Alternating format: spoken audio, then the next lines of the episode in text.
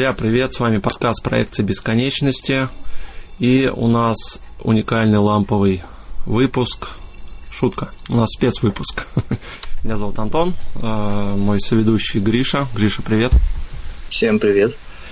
И э, сегодня мы будем говорить о финансовой грамотности. Это 14 выпуск, и я пригласил сегодня гостя. Его зовут Иван. Вань, привет.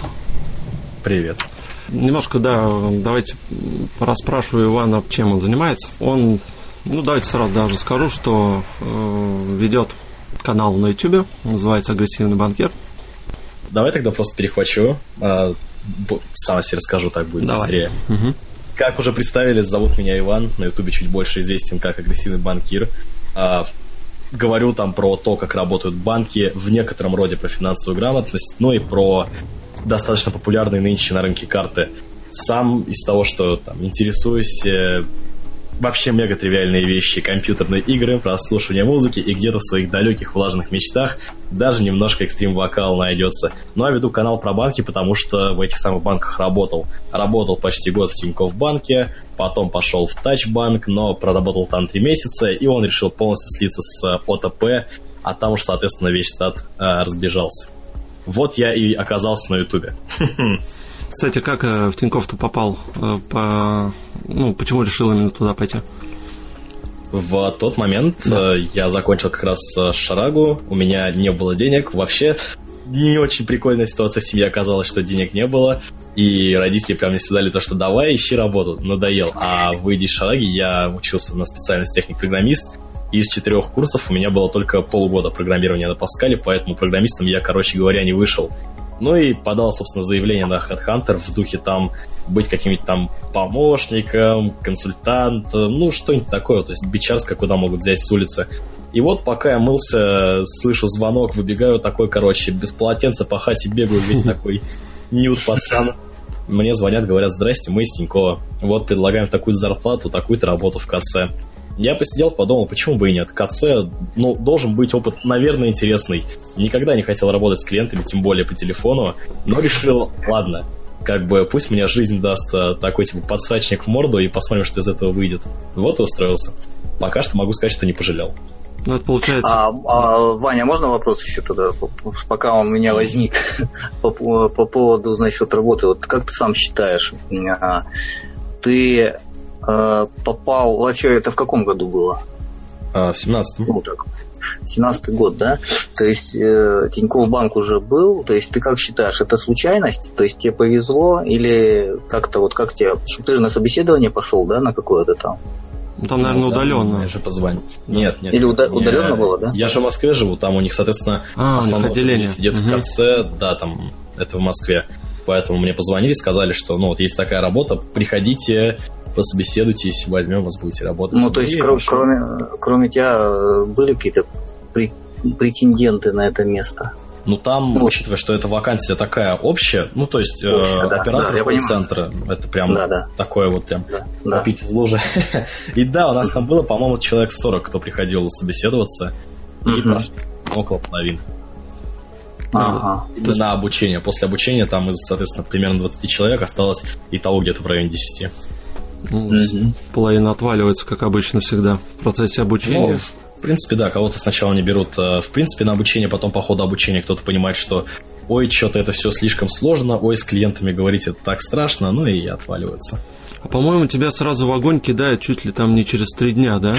Нет, почему? Ты первую неделю сидишь сначала только в классе, с тренером обучаешься в графике 5-2, вот с 10 до 19, и потом уже только на второй неделе тебя иногда отправляют к именно так уже называемым наставникам, которые вот на линии сидят. Угу. Вы садитесь, слушайте их звонки, и сами за день, там у них даже у этих наставников есть план, вы должны сделать порядка там то ли пяти, ну, принять, вернее, то ли около пяти, то ли семи звонков. Ну и, соответственно, вы там сидите, наставник говорит, все, пора, давай, первый звонок, я с тобой, ничего не бойся, не страшно, там похлопаю тебя по плечу, вы такие и принимаешь звонок. А, то есть чисто у тебя входящая да, линия была? То есть никаких исходящих? Исходящий ты делал там в рамках э, каких-то особых случаев, когда, ну, либо ты там тупанул, нужно позвонить клиенту, ну, или если есть прям прямое распоряжение от там руководителя, что вот такому-то клиенту нужно позвонить и что-то ему там либо уточнить, либо дополнительно рассказать. Но там как раз есть отдельный отдел, который занимается всеми исходящими звонками по умолчанию. Ну, то есть там вот эти вот продажники, не помню, как еще называется mm-hmm. отдел, который как раз там по доставке говорит клиентам, что как. Ну, все такое. Слушай, а как там у них работа вообще строилась? Я так понимаю, есть какие-то отделы, да, определенные, там VIP-клиенты, да, наверное, там какие-то обычные э, пользователи. Что-то такое. Там э, куча отделов. В целом обработка обращений занимается, э, господи, не помню аббревиатуру, но, короче, общий такой отдел, куда входит и ОВО, отдел входящих обращений ОЭО, отдел электронных обращений, uh-huh. тут уже чаты, письма. И, соответственно, сотрудники, которые начинают с позиции сейчас, как мы уже сказали, младшего специалиста, они обрабатывают э, сначала пласт клиентов, которые, ну, просто все, и у них какие-то общие вопросы по продукту. Если уже какие-то претензии и так далее, это идет на более старших сотрудников. Если прям совсем какой-то хардкор, еще на более старших. Ну и как раз самые-самые опытные обрабатывают еще и VIP-клиентов. При этом там еще, соответственно, те, кто оформляет себе Black Edition, у них же выделяется личный менеджер. Личный менеджер, собственно, обрабатывает только вот таких.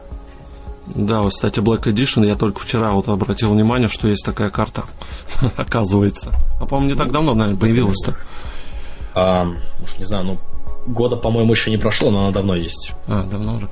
Я сам карту вот э, Тинькофф Black оформлял э, в каком году-то? Ну, в семнадцатом, да, в семнадцатом году как раз. И то по-моему, ничего такого не было, эдишена точно в тот момент. Ну ладно, не ну, суть. Тогда да. да.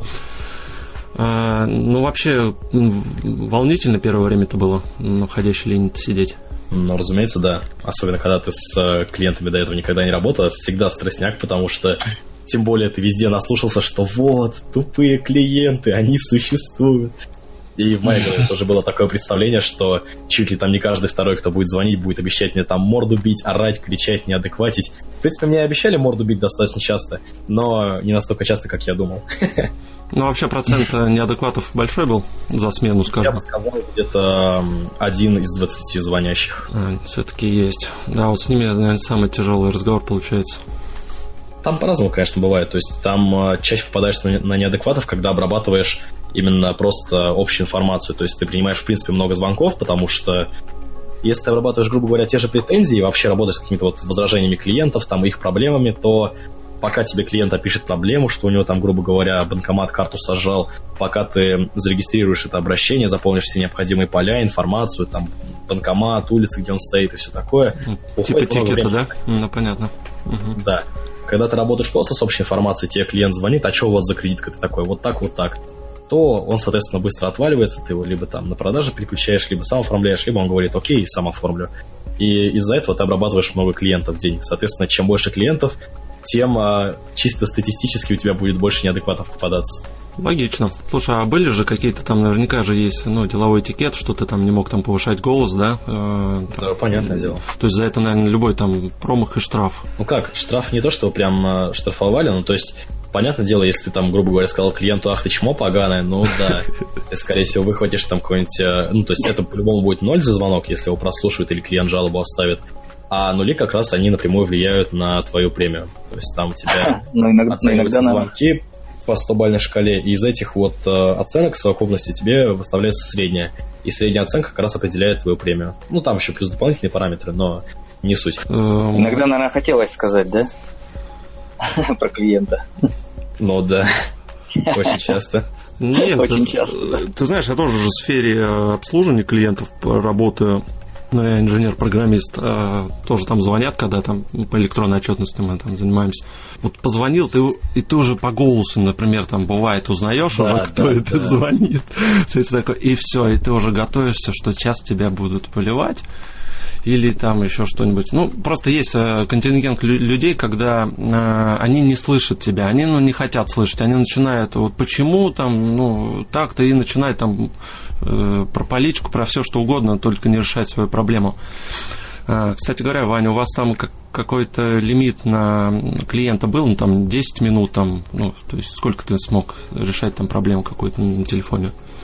Но в целом там э, лимита не было. Говорили, что сколько на клиента нужно, столько его а, обрабатывать. нужно. То есть, и это как раз угу. плюс того, что у Тинькова огромный КЦ, на самом деле, потому что, насколько я знаю, в то ли ВТБ, то ли... Нет, Сбер не, не помню. Короче, в каком-то банке мне говорили, что есть этот лимит, и тоже вот в Тачбанке, когда работал, он был, ну, потому что у нас там КЦ мелкий был. Соответственно, если у любого банка там мелкий КЦ, ну там, не знаю, человек 100, то лимиты будут обязательно, потому что ну, не справляться будут там клиенты, пока будут ожидать ответа, будут висеть по 15-20 минут, кому это нравится. Да, это не А из-за того, что Тиньк набирает огромный КЦ, то они говорят, вот сколько на клиента нужно, сколько с ним работаете. А на удаленке же, да, у них очень много работает? Тоже в поддержку? Да.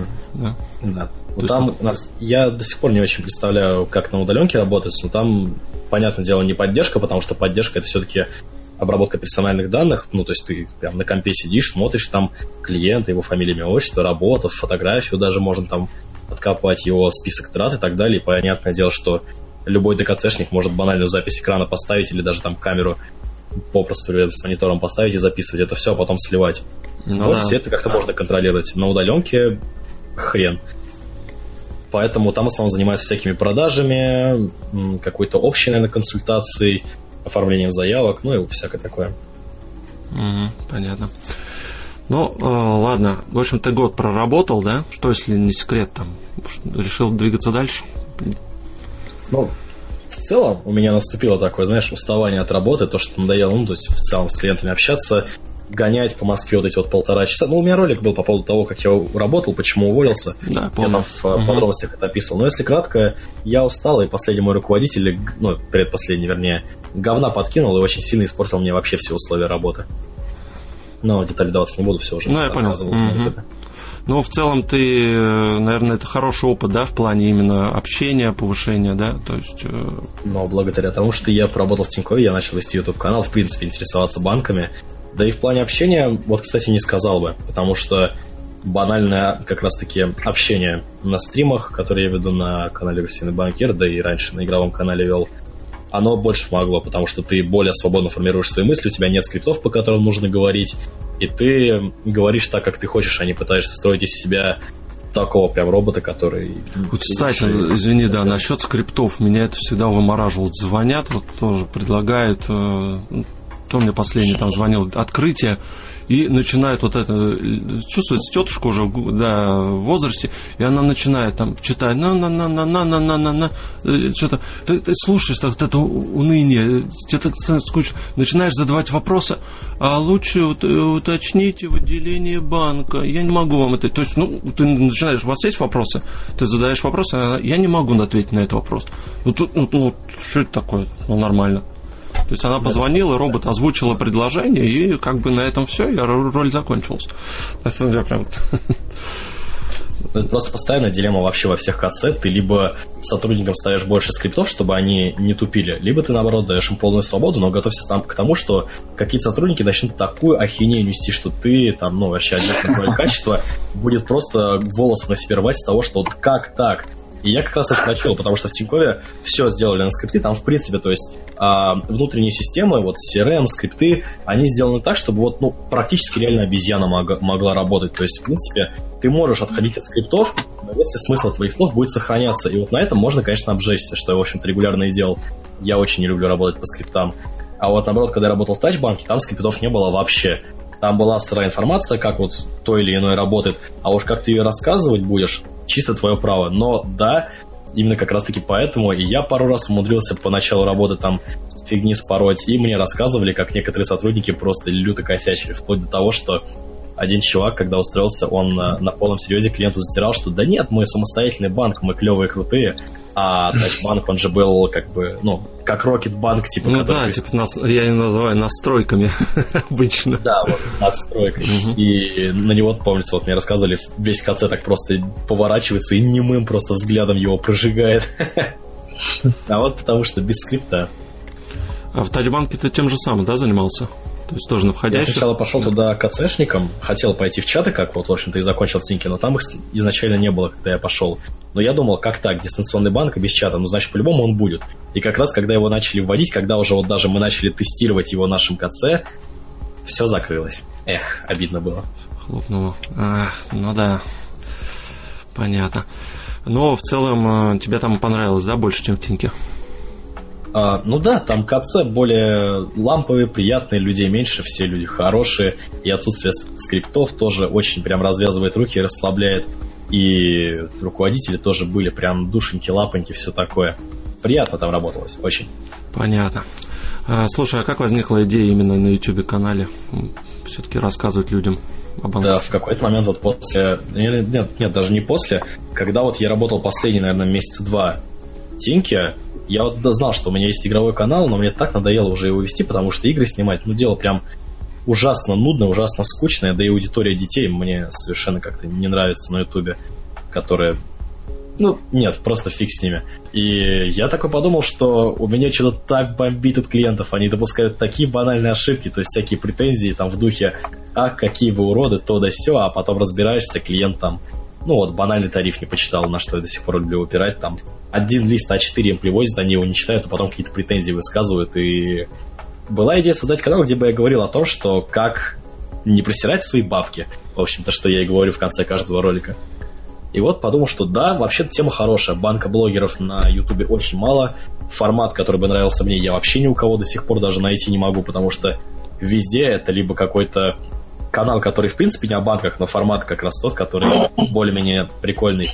Либо это какие-нибудь типичные вот эти вот чувачки в галстуках, которые да. начинают Здравствуйте, mm-hmm. меня зовут там, Андрей. Сегодня я вам расскажу. Да, ужасно. Я, кстати, Ваню поддержу. Я тоже же искал, да, ну, что-то похожее, ну, интересное, что-нибудь. Э, просто забираешь запрос, там, например, там, мультикарта, да, там, чтобы там они там... Нету, вообще ничего нету либо какой-то рекламный ролик небольшой, да, банка, а, либо, да, вот какой-то, либо девочка такая, нет, я тебе расскажу сейчас.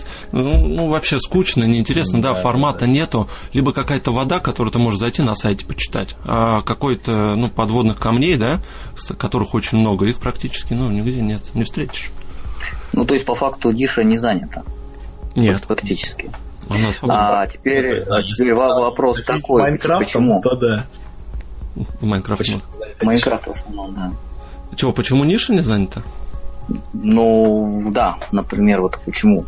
Вот как вы думаете? Ну, потому что аудитория YouTube в целом это достаточно молодые люди, которым... Ну, YouTube это в первую очередь развлекательная площадка. Понятное дело, что да. тяжелая информация, она здесь усваивается явно хуже, ну чем... да, чтобы мозги отдыхали. В YouTube приходишь. Да. Здесь так называемая информационная жвачка в ходу, именно поэтому ты заходишь в тренды и видишь, что до сих пор там какие-нибудь ролики в духе там Майнкрафт одеваем ведро на голову, Крипер взорвал девочку, что-нибудь такое, набирает миллион просмотров, а тяжелая да. информация, она, конечно, есть, но набирает меньше. Но, с другой стороны, все-таки у Ютуба есть такая тенденция, что взрослой аудитории приходит больше, потому что и площадка становится более полезной. И как раз-таки более взрослая аудитория, она лучше монетизирует вот эти вот каналы. Поэтому как раз я пришел в тот момент, когда обычных блогеров, всяких там игровых, тем более вот как раз с чего я начинал, их просто как говна ты вот любой рандомный клик сделаешь, попадешь на канал очередного майнкрафтера.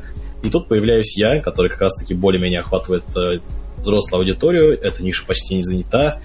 Ну и в целом, если говорить тоже о том, почему ниша не занята, э, в целом не так много людей может что-то такого интересного рассказать о банках, потому что видели их точка, только с точки зрения клиента, и ну, лучшее, что они могут прочитать, э, вернее, сделать, это вот прочитать там договор, условия комплексного обслуживания, и сделать из этого какие-то свои выводы или додумки, а потом, соответственно, понять, что их разносят в комментариях, потому что их додумки не соотносятся с тем, как это работает в реальности, на практике. Ну, кстати говоря, у тебя какие-то были ограничения, что ты не мог разглашать какую-то информацию? Ну, даже после увольнения? Или ты, в принципе... Я, честно говоря, не знаю. Я не помню, чтобы я подписывал какой-то НДА, и мне потом говорили как раз, что только после моего увольнения это самое НДА ввели. Поэтому я такой думаю, что, ну, какую-то прям совсем жесть типа говорить не буду, то есть не буду там показывать, знаешь, фотки клиентов или там называть их имена и так далее. Могу рассказать, но без имен, чтобы, грубо говоря, все это можно было обвести вокруг того, что это просто мои рассказы, я их мог выдумать. Понятное дело, я их не выдумал, но все-таки с помощью них ты никак не идентифицируешь, о каком человеке я говорю. Угу. Поэтому я бы не сказал, что я что-то такого прям страшного нарушаю. А, слушай, а вообще тяжело было аудиторию набирать? То есть, ну, ты же начинал, наверняка, если это ниша новая, то тяжело, наверное, было привлекать-то контингент. Я бы сказал, что нет, потому что мне очень повезло, потому что когда я уволился, э, я уволился как раз когда, вот 1 августа 2017 года у меня, или нет, 17 или уже 18 не помню, по-моему, все-таки 17 как раз э, я уволился вот 1 августа, все, я не рабочий человек, и где-то там в середине или в конце августа не магия выпускает свой ролик. Mm-hmm. Я, понятное дело, этот ролик смотрю, у меня дико бомбит от того, какую хрень они несут. Я записываю на это все дело разоблачение, прошу там ВКонтакте, там, стене публиковал всякие там, чтобы друзья посмотрели, лайк поставили, чтобы игровая аудитория посмотрела, лайк поставили, все такое. Это набрало немного просмотров, а потом, видимо, алгоритмы Ютуба такие, ага, ролик-то годный, продвигаем. Ну и вот оно пошло-поехало. А... Поэтому первая аудитория набралась быстро, а дальше уже пошло. И как только вышел ролик про подводные камни Тинькофф Black, сейчас у него там, по-моему, уже 400 тысяч просмотров, хотя могу ошибаться. Ну, можно посмотреть, да, типа будет. Ну, в общем, хайпанул. Да. Да. Мне прям повезло очень быстро попасть во всякие там а ну, самый... тренды, но просто в алгоритм. Э, да, просто на тот момент, а, если вспомнить, что это, э, по-моему, там Rocket был, и вот Тиньков, то есть такие вот карты, которые с кэшбэком, да, там на остаток и так далее. А это потом, где-то в 2018 году, другие банки стали подтягиваться. По-моему, только ленивый уже это не запустил, и Альфа там, ВТБ.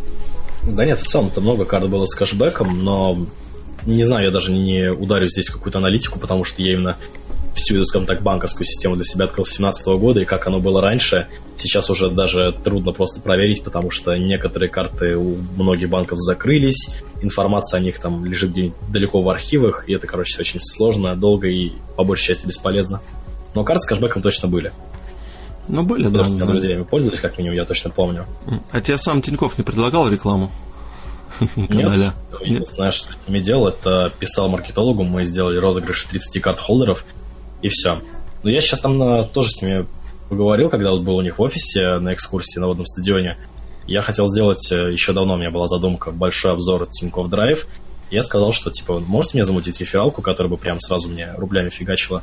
Они такие, ну, да, давай, сделаем. Поэтому вот где-нибудь до начала лета сделаю, наконец-то, этот большой обзор и надеюсь, что это себя окупит. Да, с Тинькофф Драйв я в прошлом выпуске подкаста рассказывал, как я лоханулся.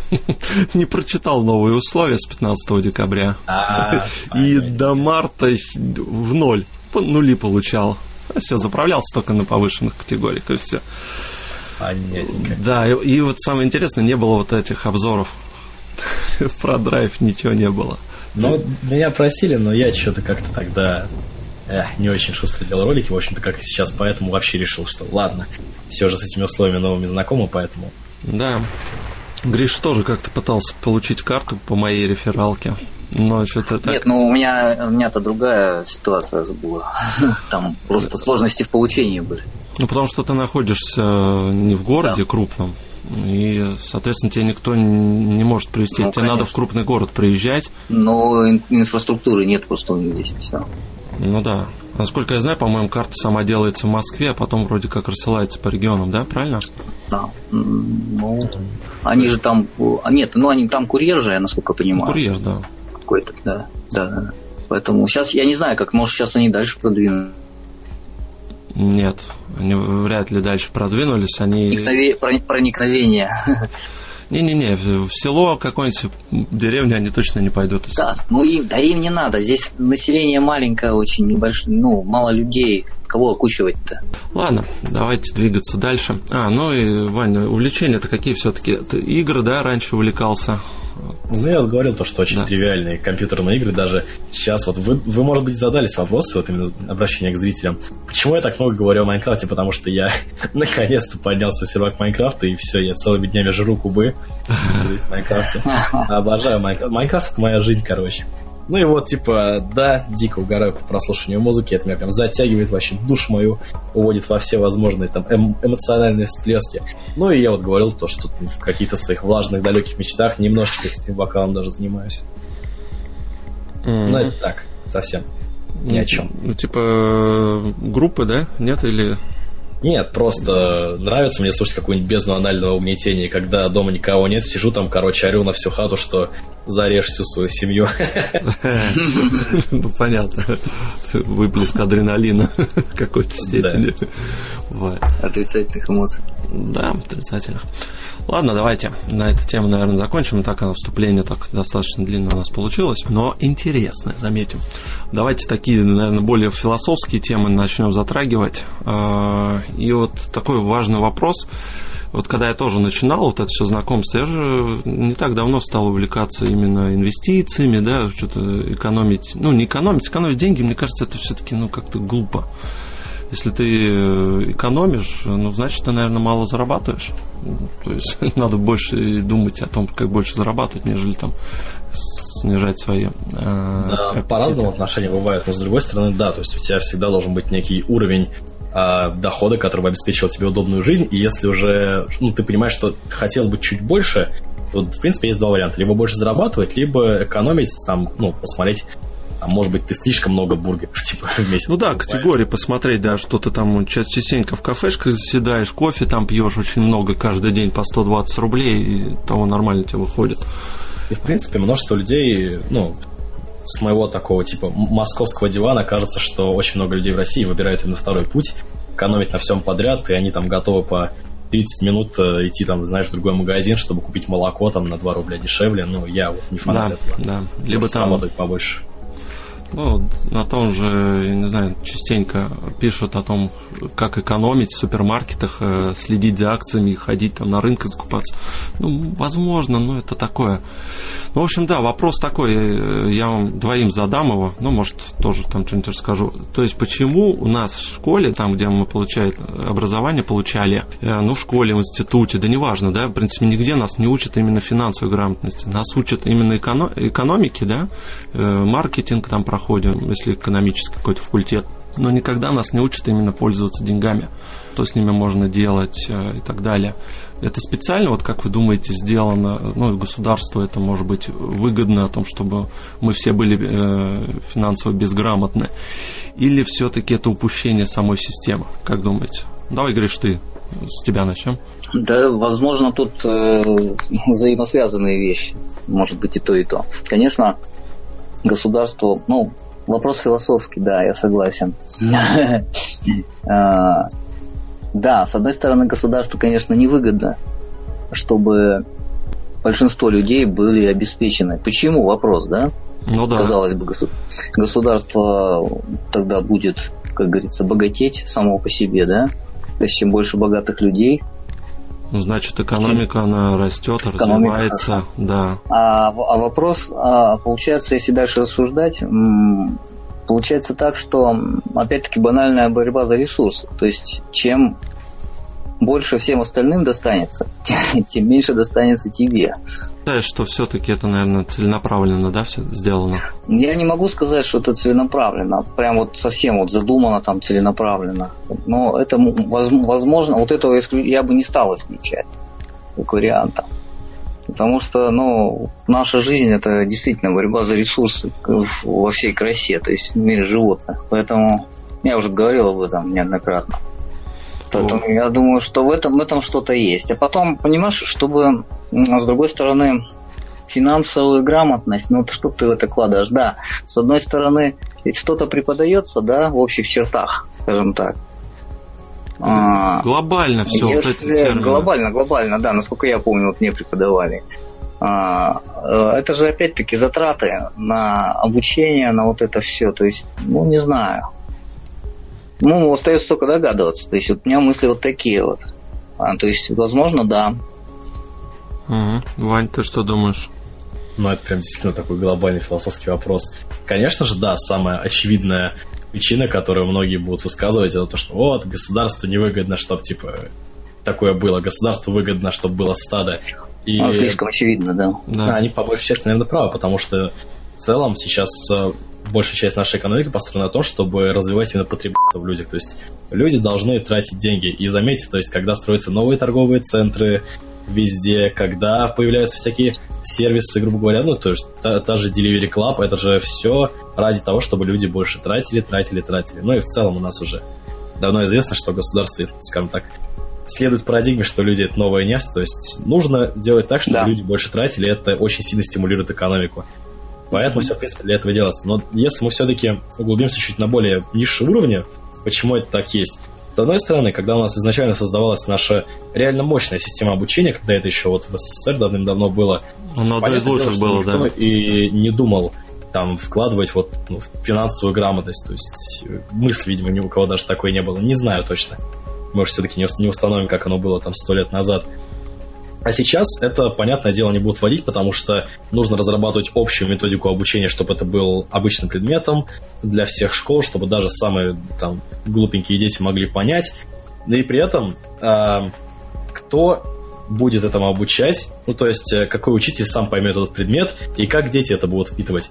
Учителя, если мы говорим об обычных школах, получают, ну, в целом не настолько бы прям много, чтобы заниматься там финансовой грамотностью и рассказывать там детям как там экономить, вкладывать, инвестировать, откладывать, проценты считать и все такое, потому что, ну, они и сами имеют не очень много денег, и, понятное дело, у них там может половина зарплаты уходить спокойно на банальные вот э, ежемесячные траты, там, аренд жилья, еда, ну, то есть какие-то такие вещи.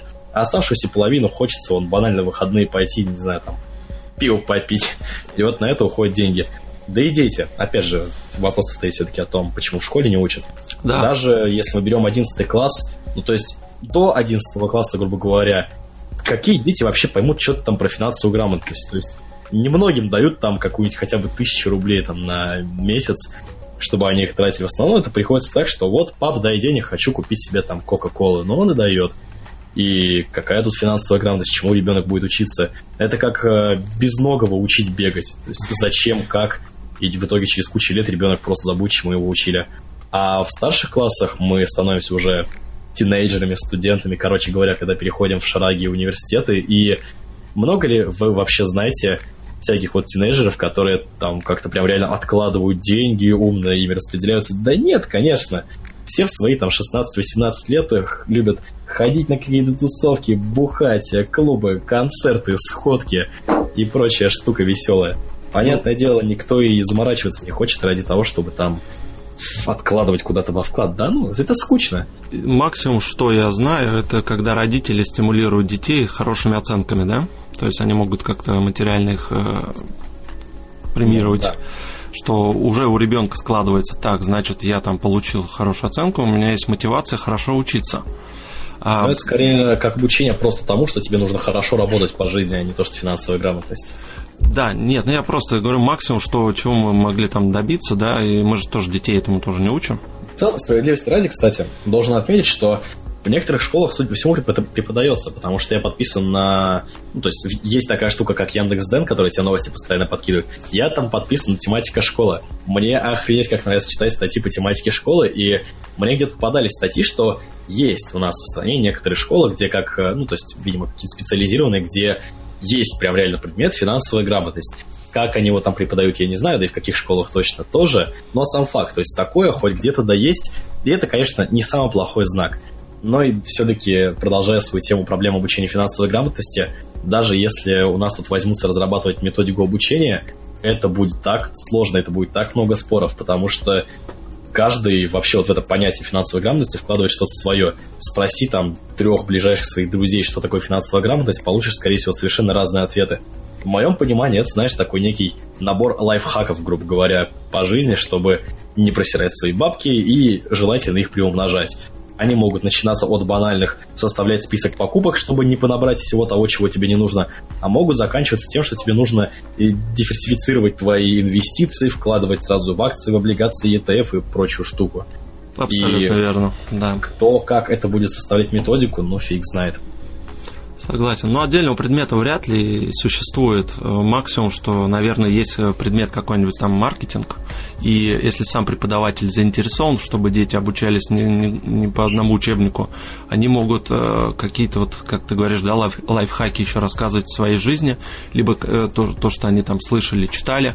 Я просто на своем примере могу рассказать. когда учился в лицее, у нас был, да, вот предмет маркетинг. Я сам предмет такой достаточно, ну, примитивный, не особо интересный, но как у нас преподаватель, причем преподаватель, она, э, у нее основной был это литература русский, она преподавала. Маркетинг это у нее так факультативно, она преподавала. И она всегда вот рассказывала, знаешь, на каких-то примерах. А, она рассказывала такие банальные там вещи, вот у меня до сих пор еще в памяти там остались. А, семейная пара, то есть был вот такой э, чистоплюй, э, мальчик, э, которого там мама воспитывала мальчиком, который все по полочкам, да, все э, наглажены, там платочки э, аккуратные и так далее, да, и девочка, которая там жила, могла положить там и забыть, разбрасываться, ну все хорошо была любовь, а вот потом они поженились и элементарно девочка стала расческу на одно место положила на другое. И, и все, и это стало вот причиной э, разрыва. То есть пара вот за таких банальных вещей э, рассталась. То есть, ну, вот на такие примеры рассказывали. Или, например, э, тоже когда в эпоху становления наверное, 20 век уже, когда вот алкоголь, были, были два магазина. А, они конкурировали между собой, и, соответственно, люди, когда приходили, ну что, они видели одинаковые ценники, да, ну там водка там столько стоит, э, в другом там, может, там рубль там подороже, подешевле, но разницы особо нет. И вот один из магазинов, он додумался, что давай-ка мы цену поднимем, причем хорошо. И э, эффект был вообще просто колоссальный. Там, где была дешевая, ну, алкоголь, люди туда перестали ходить, они пошли в где более дорогой, потому что он, скорее всего, более элитный лучше. То есть, да, вот такие... Э, там таких историй действительно можно много найти тоже, где слышал, что знаешь, такая попсовая история в интернете гуляет, что вот в одном цветочном магазине дали поручение там на какой-то дурацкий цветок, который никто не покупает, снизить цену. Человек услышал не так, цену повысил, в итоге все эти цветы скупили все, ну вот в таком духе. Ну да. Аналогия к таким вот э, вообще историям, она всегда очень хороша в обучении. Мне как раз и в школе, и в Шараге больше всего нравилось слушать какие-то вот такие истории, которые неплохо описывают суть э, вообще сегодняшней темы. Вот Тема, они да. запоминаются действительно. Они а, откладываются на всю жизнь практически. Да. Так оно и есть. Ну ладно, по эту тему мы тогда обсудили. Но на самом деле, почему э, не учат финансовой грамотности? Да вот вспомните сами себя, как давно вы стали да, думать э, об этом? Мы же, по большому счету, мало этим вопросом занимались и сами. Ты, наверное, Вань, там пару лет назад, да, тоже об этом задумался, скорее всего. Но я именно год назад как год, решил. То есть у меня да. же просто тоже у меня ситуация такая интересная, то что я же ушел с двух, ну как, с Тачбанка, считай, пришлось уйти, потому что штат распускали, и условия там для приезда были ужасными. А с я ушел сам. И то есть у меня как раз была такая идея, что я уйду с работы, где мне платят нормально, и пойду работать на YouTube. Сколько я буду получать на YouTube, непонятно, поэтому за баблом надо следить. И я пытался вести там таблицу трат, прям записывал все. У меня постоянно не сходились те самые дебет с кредитом и прочее, прочее. Составлял списки покупок. И в какой-то момент понял, что это все такая, типа, ужасная штука, что мне прям не нравится, поэтому я сейчас финансовой грамотности не думаю. Я просто как-то пришел к тому, что веду чуть более аскетичный образ жизни. Меньше ем, меньше пью, меньше что-то как-то вообще трачу. И это прикольно. Ну да. И, кстати говоря, еще такой момент. Читал недавно, может быть, тоже читали статью, сколько средней семье из трех человек э, нужно сейчас денег, чтобы ну, нормально жить. Не читал. Не читал? Ну вот, почитали. Э, где-то 50, ну могу ошибаться, 53 или 58 тысяч. То есть на три человека это чтобы они могли, э, ну не концы с концами, но более-менее. И 80 тысяч для комфортного жития. Ну, ты знаешь, эти цифры я слышал давно еще. Э, в общем-то, там озвучивалось значит, число в районе 2000 долларов, то есть для комфортного жилья из семьи из трех человек. То есть, чтобы буквально ты себе ни в чем не отказывал, условно так, конечно говоря. То есть, тысячи долларов тебе в среднем хватит, если ты не какой-то извращенец, да, там, это ты а, что имеешь в виду? На что это можно еще потратить? Ну, я не имею в виду потребительство какое-то. А, а 2000 долларов это чтобы, в общем-то, кредиты не использовать в жизни. Опять же. вот так. Но мы с тобой опять-таки рассуждали на эту тему. Помнишь, э, говорили, что кредит неизбежен, только человек, который, э, допустим, условно зарабатывает больше другого человека, он будет просто более дорогие кредиты брать. Ну да, у него просто уровень жизни вырастет, там Конечно. более дорогие машины, более Конечно. там дорогие да, рестораны да, да. и так далее, и так да. далее. Тоже, Вань, так считаешь? Да, абсолютно. Что чем больше зарабатываешь, тем больше у тебя аппетиты растут. Просто, знаешь же, есть очень много мнений в интернете, то что... Вот недавно тоже Стаса как просто выпускал ролик по поводу Тинькова, я у него очень много комментов там прочел. Люди просто сумасшедшие. Там вот даже было мнение, очередной раз встретил, что кредиты это самообман, ты по сути покупаешь вещи, которые не можешь себе позволить. Отчасти это правда, хотя, опять же, говоришь человеку, что вот сломался у тебя холодильник, и что ты неужели кредит не возьмешь на холодильник? Ну и этот аргумент очень сильно сыпется. Но в целом, во многом, да, то есть люди зарабатывая там, грубо говоря, 20 тысяч, берут себе все-таки, ну, условно, iPhone, который на старте стоит по сотке. И это неправильно. То есть нужно все-таки соизмерять свой уровень дохода с уровнем жизни, который ты хочешь. Если они несопоставимы, то ты, скорее всего, в погоне за этим уровнем жизни, но не подниманием зарплаты, загонишь себя в какую-то сраку в конечном итоге. Лучше так не делать. Хочешь лучше жить, начинай лучше, больше зарабатывать. При том, что, опять же, в наше время ты можешь не только там ботинки, условно говоря, целыми днями чистить, как это было пару веков назад, а есть интернет, есть очень много всяких творческих вариантов. Даже просто вдумайтесь, у меня вот такой пример, который меня сам недавно шокировал, можно сказать. У меня, у меня чтобы родители уже не работают, все на пенсии, и мама начала угорать по куклам. То есть покупает такие, знаешь, ну, как вот что-то вроде кукол Барби, короче, но у них там есть только голое тело, лицо, прическа, а все остальное она одежду им шьет сама. Mm-hmm. Она там в да, да. всякие паблики да. вступила, всякие стримы по этому делу смотрит, даже там в розыгрышах участвует и так далее. Ее работа даже там опубликовали на стенке какой-то группы, что вот смотрите, какие классные штуки шьет такая вот женщина. И она эти куклы с, даже пару штук продала там за 5-6 за кусков. Ну, то есть, чем не заработок, в конце концов. Это можно поставить на поток, быстро, конечно, устанешь, но все-таки такое возможно. И таких вариантов можно вот найти кучу. Нужно просто, соответственно, как-то взять и поверить, что можно зарабатывать вот на любой фигне. Я почему-то думал, что вот это прошло, когда я просто сам вспоминаю свое детство, сестра тоже Барби, и мы, мы сами одежду шили.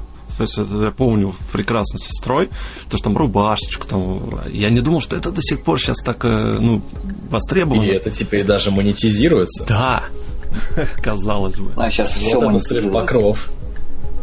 Ну да, то есть вот эта мысль, то, что все монетизируется, на самом деле хорошо сказано. Она прям чуть ли не главная, которую нужно учитывать, потому что даже поганый инфобизнес, он же монетизируется. Ты можешь выдумать любую мотивационную фигню, и да. в какой-то момент у тебя получится это монетизировать. Нужно лишь правильно, скажем так, нассать людям в уши. Да, да, да. Мы, кстати, плавно... И найдется же аудитория. Ну да. Смотри, там условный волк с Уолл-стрит, поверь в себя, короче, и начинаете всем задвигать такую же тему, что вот прям с руками там, со всеми мозгом такой, да, типа, мы клевые, у вас все получится, мы трахнем этот мир. И люди к тебе потянутся. Начинаем сами верить в это. Да. Да. А ты вот про Стаса сказал, последнее видео уже у него было про э, оператора связи Тиньков, он рассказывал уже, да? Ты про него? Ну да. Да-да-да. Что все ему там надоело, как э, всех хейтит, да, там Давидыча, что он там Тинькофф Драйв прорекламировал. И я да. теперь тоже начинаю их там... Ты не смотрел, э, Гриш, ролик этот, нет? Про Тинькофф? Нет, не смотрел. Нет, ну он буквально пару дней назад. Нет, я, нет, я про... Нет, я вот про немагию-то я, конечно, помню, вот этот хайп был. А, последнее время нет, я другие ролики смотрел. Ну, он там тоже это упомянул, да, он все это ага. рассказывал пошло и все, говорит, мне надоело. Инвестиции или вклады. Финансовая подушка безопасности. Следующая наша тема. Ну, понятно, что все мы здесь либо начинающие, либо вообще еще в этой сфере не пробовали себя. Я вот э, инвестициями занимаюсь с августа, если Гриша помнит, месяца 2018 года. И, да. И насчет... То есть у меня сейчас кредиты у меня есть и кредитная карта, у меня есть еще непогашенный кредит, и я еще умудряюсь еще инвестировать. То есть это уже первая ошибка инвестора. по большому счету. Нельзя инвестировать, э, имея кредиты. А, и вклады. Вклады это вообще такая интересная штука. Помнишь, с тобой, говоришь, тоже обсуждали, что по большому счету, если положить там сейчас, сколько там дает банк, 7%, да, по-моему, максимум годовых. Ну, 7% а, кого-то найдешь, но в целом, да. Да, можно. в среднем. А, то по большому счету, вот в год э, инфляция она сожрет твои вот эти все накопления. В лучшем случае ты в нуле останешься, в худшем вообще ничего не заработаешь, вообще потеряешь даже деньги. Вот, Вань, как ты считаешь, вообще вклады, есть ли смысл э, в них сейчас? Ну, в целом, если сравнивать вклады с инвестициями, то здесь вопрос в первую очередь для большинства людей просто в простоте, потому что вклады, ну, они понятны вообще всем. То есть ты буквально две минуты даже ну, представим себе, ты вообще в первый раз услышал это слово вклады, зашел на сайт банка, тебе хватит там ну, 2-5 минут, чтобы понять, что это такое, как оно работает. Ну да, либеральная штука, а деньги годами. Тебе дает проценты на эти деньги. То есть как кредит, только ты с этого получаешь профит.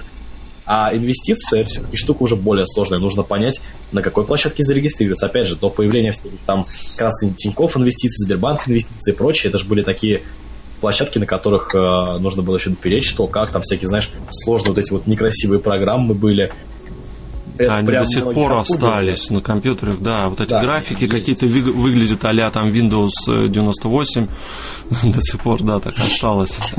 И нужно разбираться, нужно уметь сопоставлять риски, какую-то вот свою политику рисков делать тоже. И это прям очень непросто. Это на самом деле достаточно аналитическая такая работа, сложноватая.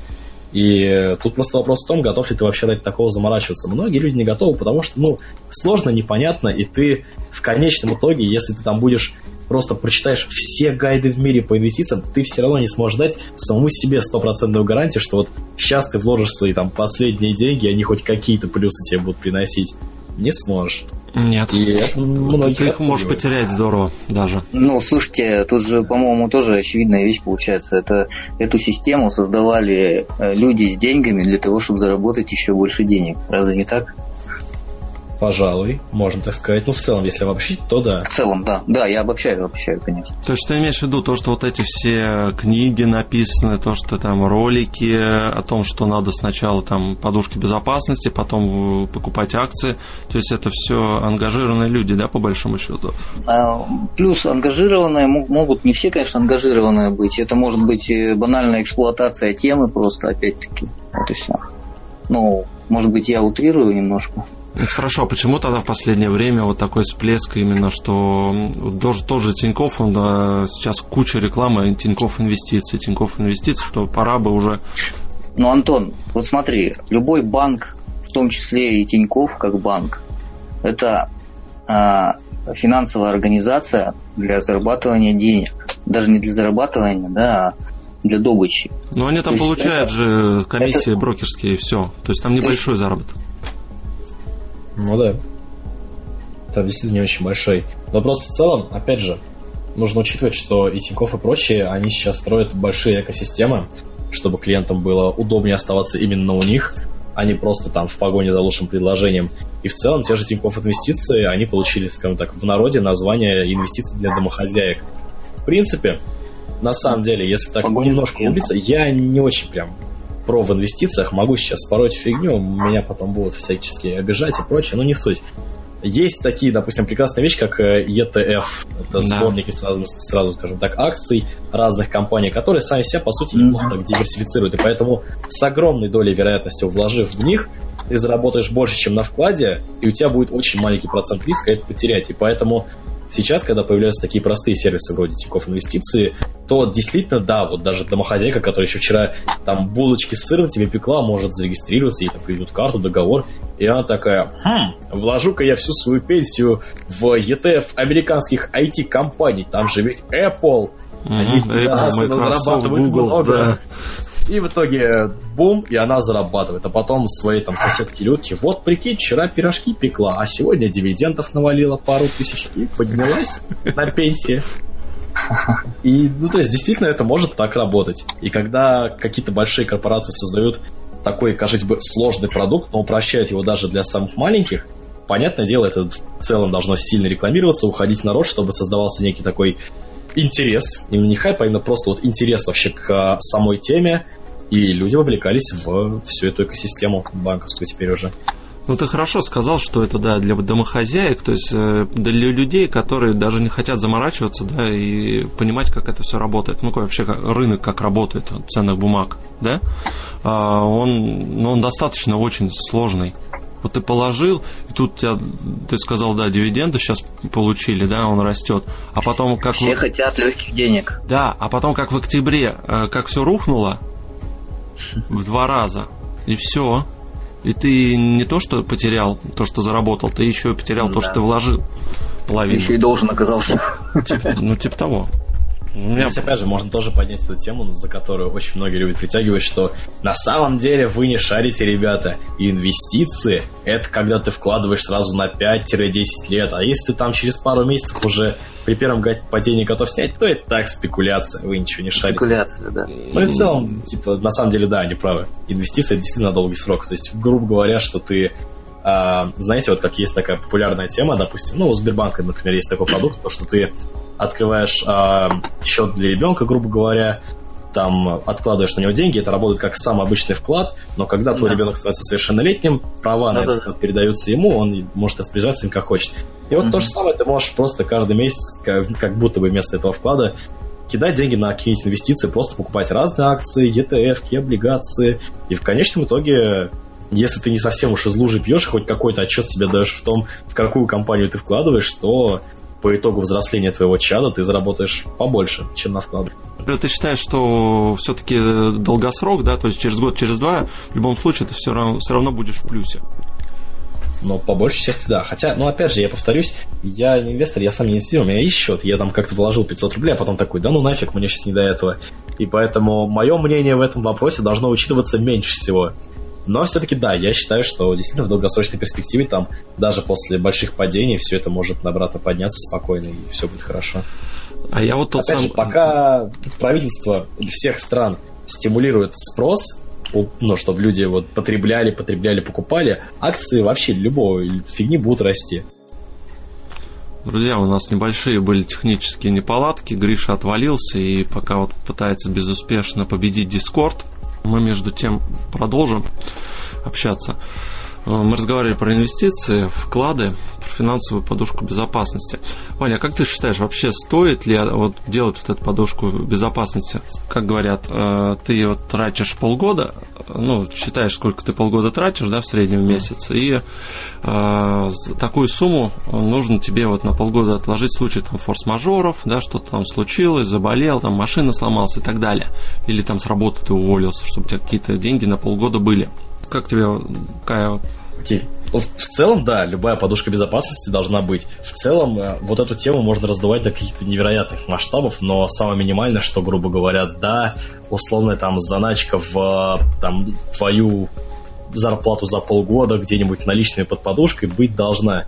Но опять же, это, ты знаешь, такая очень спекулятивная тема, которую можно просто вот раздувать до немыслимых масштабов. Ты должен откладывать всегда по 15% со своей зарплаты mm-hmm. на самые различные нужды, чтобы не только у тебя была подушка безопасности, а чтобы еще и копить. В идеале нужно сделать так называемую валютную корзину, если я правильно помню, что это так называется. Когда у тебя есть еще одна, грубо говоря, большая заначка, которая сразу в трех валютах лежит, чтобы... Диверсификация если... валютная. Ну да, короче, вот такого, чтобы если одна валюта падает, то за счет остальных у тебя как бы денег особо меньше не становилось. Еще в идеале, если ты хранишь деньги дома, они у тебя должны быть распиханы по трем местам, потому что если вдруг придут грабители, начнут тебя бить, то ты выдашь первое местоположение. Они скажут, что нет, это еще не все, опять будут тебя бить, ты скажешь им второе. А в третий раз уже бить не станут. И, короче, вот это все можно раздавать до невероятных масштабов.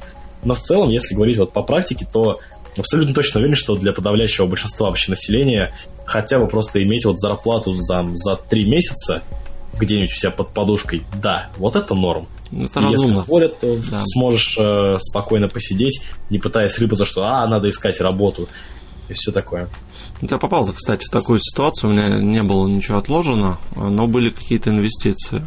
И как раз я вот с работы уволился э, в конце года и обратно там вернулся только 1 февраля. И вот у меня получается два месяца, то есть я считаю, был э, без денег и вот жил за счет продажи акций. Все мои инвестиции, получается, пришлось спустить.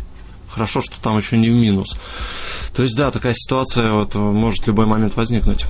А еще плюс, если у тебя кредиты, то это вообще... Ну, да.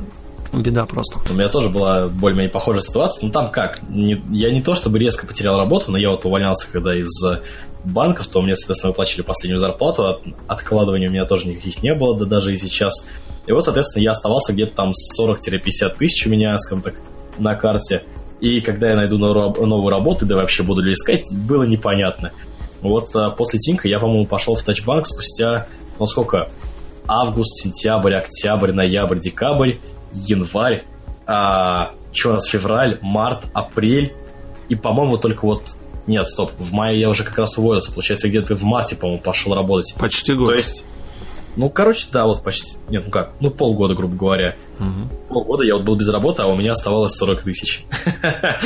ну вот, соответственно, эти 40 тысяч кончились на второй, по-моему, месяц, но я более-менее чуть-чуть как-то, типа, зарабатывал вот с Ютуба, но этого было слишком уж на тот момент мало, и поэтому думал, ладно, надо пойти, типа, работать еще куда-нибудь.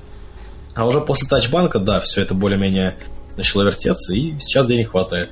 Очень мало все равно, то есть могу даже прям точно цифру сказать, за март вот этого года мне именно с монетизацией YouTube пришло всего лишь 8 кусков, и за счет там, собственно, стримов, баллов, которые я получил по рефералке вместе-вместе, это выходит что-то порядка там кусков 15 или 16 для Москвы, но сам понимаешь, ну, это да. прям... Не густо. это вообще ни о чем практически. Это И, соответственно, вот в конце марта я получил эти вот 8 тысяч с Ютуба, и, в общем-то, к началу апреля у меня уже эти деньги кончились. Поэтому сейчас я сижу, и у меня что-то порядка косаря сейчас на карте есть. Но это, опять же, вот после стима вчерашнего. Спасибо людям, что накидали. Ну, а так вот, типа... Мне, короче, весело живется в плане того, что у меня нет подушки безопасности, но есть условные родители, которые вот, типа, я у них живу. Mm-hmm. И это есть, наверное, скажем так, подушка безопасности, если как бы возводить их в некую такую категорию. А почему бы и нет? Да, должен быть сюда человек, который бы тебе поможет в такой трудной ситуации.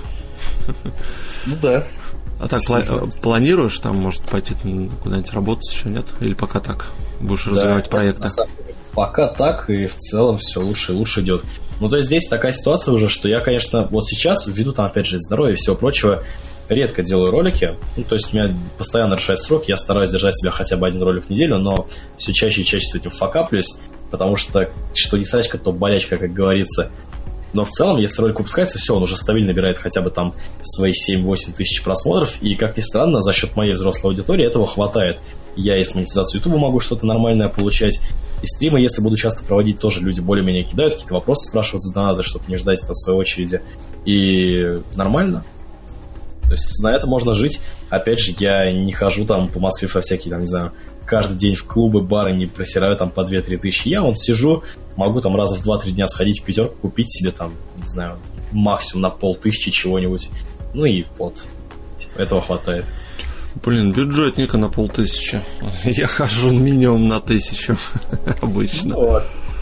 Ну, у меня семья, у меня жена, ребенок. Да. А, ну. Мне надо их еще, да. Ладно, с инвестициями вроде разобрались. Давай двигаться больше э, по теме. Э, именно программа лояльности. Мы так вскользь уже упомянули, да, что там мы говорили. Э, сравним вот дебетовые карты. Так, э, немножко вот Тинькофф, Рокетбанк, там мультикарт. Ты вообще занимался вот анализом сравнительным? То есть какие-то карты анализировал? Прям сравнительным анализом Дебетовый, редко да. занимался, когда вот прям вот вплотную, скажем так, упор. Но в целом, более-менее, вот из этих трех названных э, многое помню. Мы единственное, вот уточним, мы по Тинькофф сравниваем. Ну, то есть уроки-то, понятное дело, мы берем бесплатный тариф, очевидно. Да. Мультикарты ВТБ это уже конкретный продукт мультикарты ВТБ. А у Тинька мы что берем? Обычный Black? Да, давай Black возьмем, да-да-да. Никакую да, там не кредитную, окей. нету, просто обычный Black, да, самый, который у них востребованный, популярный. Если вот так мы сравним, то это на самом деле все очень быстро превращается в вопрос вот реально простоты, и ты уже расположил их в таком порядке от простого к сложному. То есть вот Тинькофф это самая банальная простая карта, которая понятна. Роки чуть сложнее, мультикарта вообще в башне. Я как раз где-то около месяца назад э, мультикарту более так внимательно изучал. Думал, может, ролик сделать что-нибудь такое. И думаю, да, это будет неплохая идея. Я что-то так много ее хвалил, там такие хорошие кэшбэки.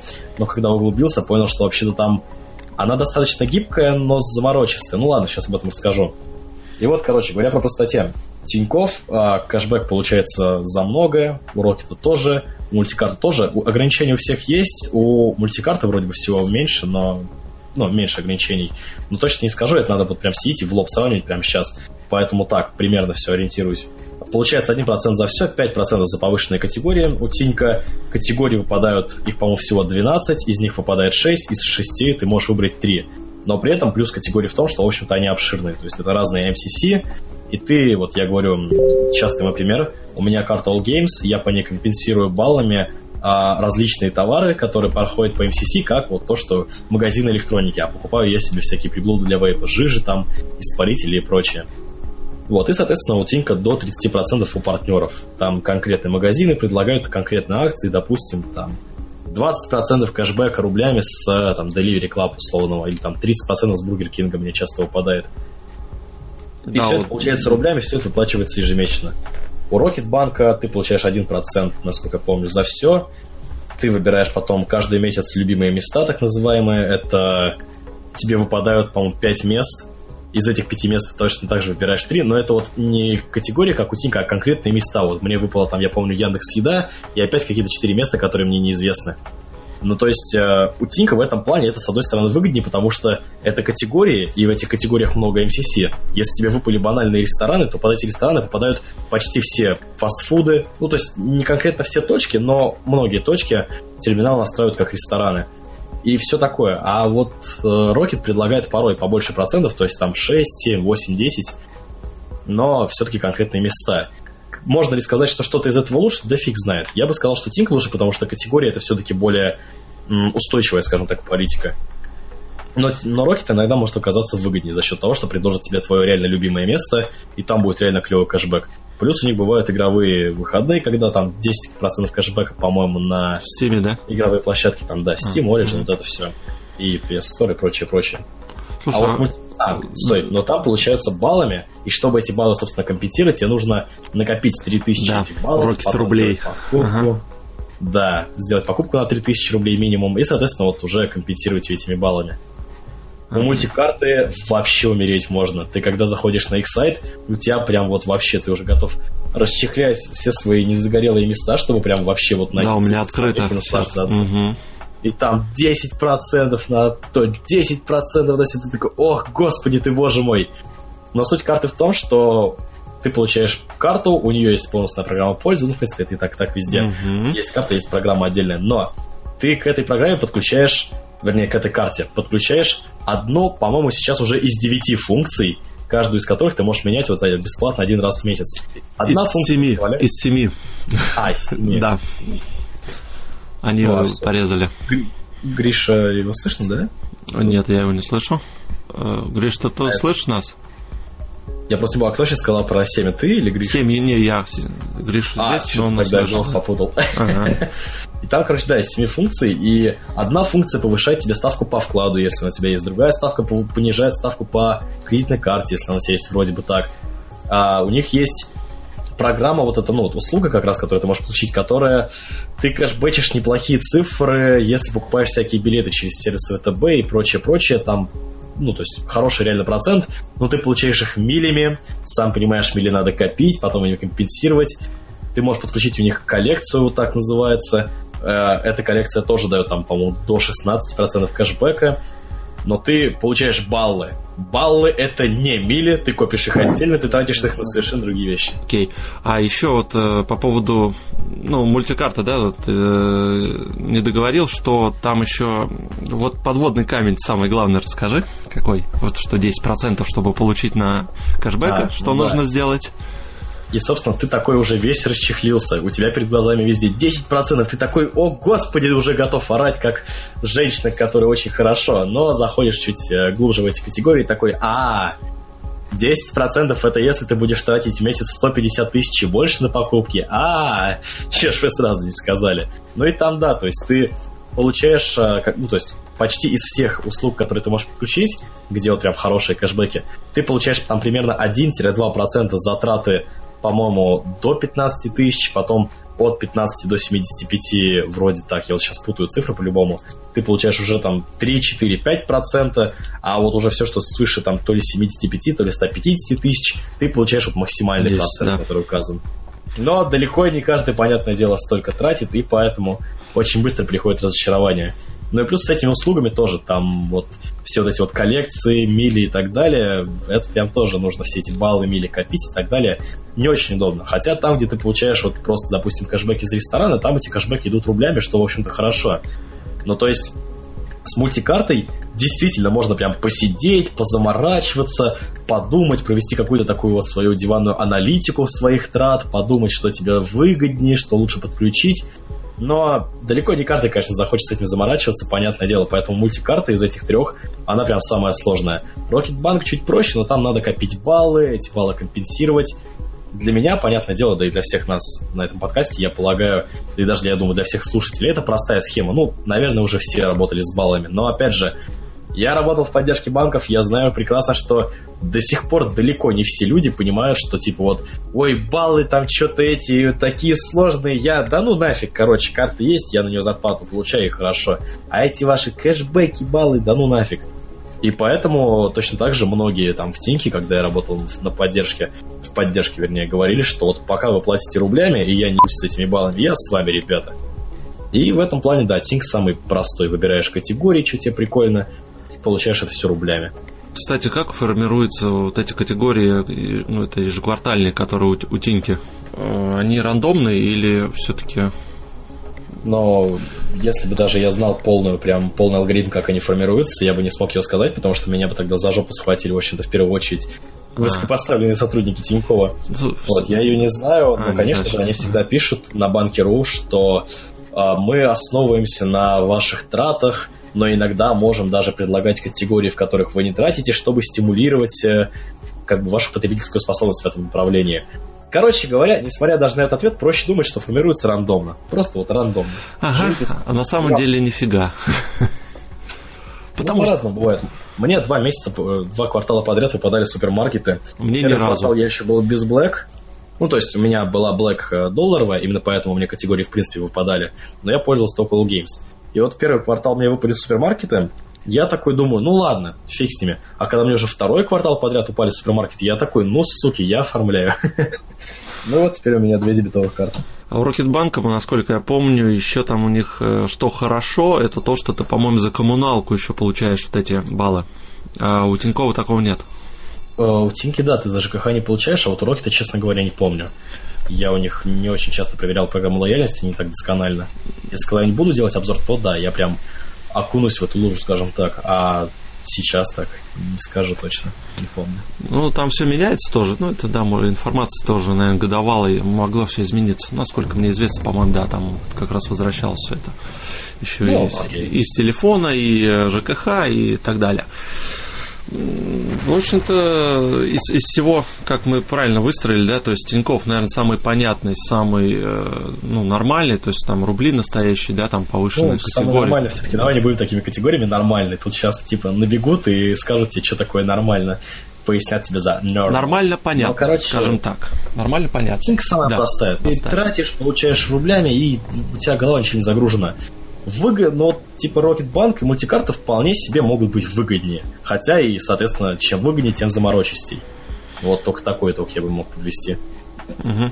А ты говорил еще какие-то home, home кредит, да, по-моему, еще анализировал. С какие еще банки ты а, смотрел лояльность? Да, да, у меня недавний весь обзор был на как раз home кредит. Каюсь, не смотрел еще. Надо посмотреть. Ах, Посмотрю не Вот, я там более-менее изучал программу лояльности, но у них хорошо. Они через личный кабинет за многие платежи наваливают, хотя не за все. То есть там у меня с этим был косяк в ролике. Из-за того, что я делал недавно ролик по Home кредиту, я там более-менее изучал их программу лояльности. У них неплохо. Прям действительно. То есть, в принципе, я и до этого знал по отзывам, что хомяк любит за то, что он наваливает кэшбэк вообще, вот считай, за все. И действительно так, у них за многие платежи в личном кабинете наваливают кэшбэк, хотя, видимо, не за все. До сих пор не очень понятный вопрос, потому что я в ролике сказал, что за все не наваливают, потом мне написали, что вообще-то наваливают, потом в ответ на это оказалось, что наваливают не за все. Не очень понятно, но я там опять же в ролике дал совет, что если вы оплачиваете там мобилу, ЖКХ и прочее через хомяк, то делайте это просто на сайте самих вот мобильных операторов или ЖКХ. Тогда кэшбэк будет, и это точно. И, соответственно, таким образом, да, хомяк вот прям, у него очень малый перечень, за который кэшбэк не начисляется. Знаешь, там покупки всякие там, покупки в казино, лотерейных билетов, э, дорожных карт и вот, ну, всякое такое. казино, они же у нас запрещены. Представляю. Ну, фиг знает, у них так написано в программе лояльности, поэтому что читал, то и говорю, так сказать. И вот очень маленький перечень того, за что не наваливают кэшбэка, и да, в этом плане она самая прикольная. И у них это накапливается баллами, но сейчас, если правильно помню, тебе достаточно копить хотя бы 100 баллов, и ты просто вот жмешь кнопку конвертировать в рубли. Все, у тебя тебе не нужно совершать покупку, компенсировать ее, просто вот перевести баллы в рубли. Изи. Ну да, в принципе, это... так и есть. Согласен. Но у них отвратительное мобильное приложение и сайты. Вот все, кто у меня из подписчиков пользуется, все это отметили, просто вот ужасно терпеть невозможно. Ну, экономят на программистах, видимо, так. Наняли парочку, которые быстро на коленку ну, надеюсь, написали. когда-нибудь они улучшат его. Я недавно был на таком ивенте офис пати, который устраивали банки Рон там с кредитом Ренессанс. И я вот общался с некоторыми сотрудниками банки Ру, мне сказали, что может быть через какое-то время они сделают такой вот офис пати с Home Credit банком. Соответственно, если вот заанонсят, я обязательно приду. Будет интересно послушать, что они скажут про личный кабинет, про мобильное приложение. Будут обновлять, если да, то когда. Про хомяк вообще было бы интересно посидеть, послушать, что они там скажут. Ну, давай, да, наверное, закончим с этим дебетом картами. Карта рассрочками пользовался? Халва, совесть? Нет, Какие знаю про них, но не да. пользовался. Думаю, может быть, летом оформить себе халву или совесть, потому что есть у меня мнение, что хочется купить какое-нибудь оборудование в рассрочечку, но пока это так, мысли на далекое-далекое будущее. Плюс у меня есть э, Совкомбанка, который халву выпускает, есть знакомая одна, поэтому иметь, скажем так, личного консультанта-подругу было неплохо. Вполне неплохо, учитывая, какие они все-таки подключают доп. услуги, о которых ты можешь, в принципе, не узнать. Узнаешь, когда только у тебя там снимется комиссия. Расскажу. Я просто пользуюсь халвой. А, что из вот таких а, неприятных вещей? Ну, во-первых, если ты не заходишь в течение расчетного периода э, три раза в мобильное приложение, то с тебя снимается, как за смс информирован, 99 рублей. Это у них прям там в, в приложении есть. Серьезно? Да, у них так все это написано. Черт, я не знаю, я теперь вот после этого подкаста пойду, короче, если действительно так, это жесть. Я тебе потом скриншот пришлю, да, вот Давай, я настроить. А, мне об этом вот э, рассказала знакомая. Говорит, писали с меня, я в чат написал и стала разбираться. И вот ей сказали, что вот так вот, да, вам надо заходить. Просто в мобильное приложение стимулируют они тем самым. Второе. Забавно. Да, у них появилась э, интересная штука такая, э, некая защита покупателя твоя. Они э, твой кредит ну, назовем все равно это кредит, да, по большому счету получается. Рассрочка, ну, ну кредит. Для простоты понимания, простоты, да. да. Они его э, разбивают на несколько частей, что у тебя не больше 5000 рублей в месяц выходит. Ну, ты брал, например, на 3-4 месяца, у тебя рассрочка mm. тоже NVIDIA, а тебе там разбили еще там на полгода, скажем так, это там не больше 5 тысяч. Ну, красота, согласись, красота. Не больше 5 тысяч рублей в месяц, э, здорово. Но есть такой момент, это услуга платная. То есть она, по-моему, первые 2 или 3 месяца бесплатно, а потом с тебя снимает 300 рублей. В месяц. Месяц. То есть 300 рублей в месяц. Опять же, э, по умолчанию она у меня включилась сама. Я об этом даже не знал. Я потом в настройки тоже захожу, смотрю. Но за 300 рублей в месяц это да, довольно так жирновато. Ну да, не считая того, что у них есть еще некие тарифы. Тарифы это когда ты хочешь продлить себе рассрочку на полгода, на год еще дополнительно и так далее. У них вот, вот такие вот подводные камни. Но что хорошо, а, действительно, что никаких переплат, если ты зашел э, в любой там магазин, да, купил ту же самую технику, я там монитор там покупал недавно в интернет-магазине, у них там 3 месяца рассрочка, ну и все, там, там 10 тысяч делится там на 3 месяца, там по 3, сколько там, 300 получается, или сколько там, ты, да, действительно там платишь, ничего. Но еще, опять же, есть такой момент, э, допустим, ты купил себе монитор и такой счастливый, ну, когда ты там в следующий раз еще пойдешь что-то покупать, да, в рассрочку, может, ты через полгода еще захочешь что-нибудь. И вот да. тебе через пару месяцев звонит оператор. Здравствуйте, Совкомбанк. Антон Николаевич, э, скажите, пожалуйста, вы э, пользуетесь нашей картой? Я, ну да, пользуюсь. Вот сейчас у меня вот там рассрочка уже есть. А, замечательно. А вы когда планируете последний раз еще, ну, когда планируете купить еще что-нибудь в ближайшее время? Ну, не знаю, пока еще не думал. А, не думали. Ну, можете хотя бы ориентировочно там сообщить когда-то. ну, может быть, там в конце месяца. Ну, ты там сроки там называешь, ну, может, там куплю. Просто если вы не купите ничего больше, то банк может в одностороннем порядке вам аннулировать кредитный ваш лимит. То есть вот так вот. Стимулирует на покупки. Представляешь?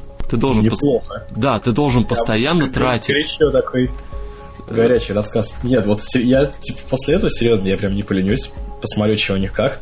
Ну и то есть я и так и так планировал делать либо обзор отдельно на халу, либо на совесть, либо даже сравнение. Скорее всего, пока что думаю над сравнением. Но звучит это прям реально горячо. Горячо. Про совесть ничего не скажу, не пользовался, не знаю. А, ну, мне кажется, плюс-минус, наверное, нечто похожее. У халвы просто в чем плюс, у них больше магазинов подключено. Да. Совесть не так. И да, это достаточно такой момент интересный. То есть э, они звонят всем, предлагают, но вот эти подводные камни, что ты должен постоянно тратить, э, покупать что-то. Ты можешь закинуть денег, не обязательно ты что там дорогую покупку должен делать. Ты хотя бы там тоже свой бургер сходи и там купи 300 рублей, там 200 потрать своих денег. Все, тебя как бы аннулируется. И ты типа там ничего не должен, тебя там не аннулирует ничего но ты должен постоянно раз в месяц хотя бы что-то тратить. То есть она у тебя не должна ну, просто стороны, лежать. Я, конечно, могу понять, почему вообще они так поступают. Ну, то есть, потому что, очевидно, им не очень выгодно содержать клиентов, которые вот как ты там сделали какую-нибудь хорошую покупку и такие, ну, у меня же халва, а это значит просто рассрочка, клево, удобно, не нужно там заново с каким-то банком договор оформлять и так далее. То есть для тебя-то это выгодно, для банка нет, потому что да. он платит за тебя эти проценты. И, понятное дело, вот такие клиенты, как ты, для них, скорее всего, самые вообще менее выгодные, и они ожидают, что люди будут пользоваться картами рассрочки, как знаешь, ну, как, грубо говоря, дебетовкой, по типу, что пошел, закупился в пятерочку, и такой, типа, ну, я закупился как обычно, могу оплатить за дебетовки, но, с другой стороны, пусть на дебетовке полежат, там процент на остаток, а тут на следующий месяц погашу и что-нибудь такое. Либо если ты используешь эту карту часто, как, допустим, знаешь, вот опять у тебя не хватило денег до зарплаты, и ты такой, ладно. Или там праздник какой, день рождения близится, и ты такой, ну в этот раз в пятерочке закупимся, короче, на прям 40 тысяч. И все это буду выплачивать там потом пару месяцев после своей днюхи. Да, вот такой все правильно. Да, актуально. Но все равно, конечно, да, то есть я понимаю, почему они так могут поступать, но вот эти методы, то, что они тебе даже звонят и говорят, что лучше бы вам совершать покупки, ну, это, конечно, какая-то прям лютая дичь защита покупателя, дичь, которую ты себе СМС-информирование, которое, да, э, будет тебя сниматься. Нет, ну а вот защита покупателя, ты не проверял, ее можно отключить прямо с Да, она отключается, настройка заходишь, да, ты ее отключаешь. Она отключается. По умолчанию она да. тебе автоматом включается. Ты даже не Хорошо, просил об этом. Тогда это в очередной раз э, стоит напомнить всем слушателям то, что когда вы получаете какие-нибудь карты каких-нибудь банков, в первую очередь лезьте в настройки карты и смотрите, не подключено ли чего. Многие банки сейчас позволяют отрубать всякие функции в приложении или на сайте, и стоит туда заглянуть. А многие при этом также, то есть э, вы прям при подписании анкеты, там они ставят какие-нибудь чекбоксы или там условия, что подпишите еще и здесь, если не хотите подключать такую-то услугу. Проверяйте это, но в целом получили карту, зайдите в настройки. Это вполне возможно сэкономит вам пару лишних сотен рублей. Все верно. А если мы, допустим, какие-нибудь бабушка, дедушка, либо мама, папа, у которых нет смартфона, обычный классический телефон, то им все по умолчанию, да, это уже все включено. Вы э, просто платите банку вот эти все комиссии, и даже об этом не узнаете. Потому что вы так приблизительно знаете, сколько вы там должны, и все, вам там смс будет приходить, что вы погасите такой-то долг. Все, а что туда входит, ты не знаешь.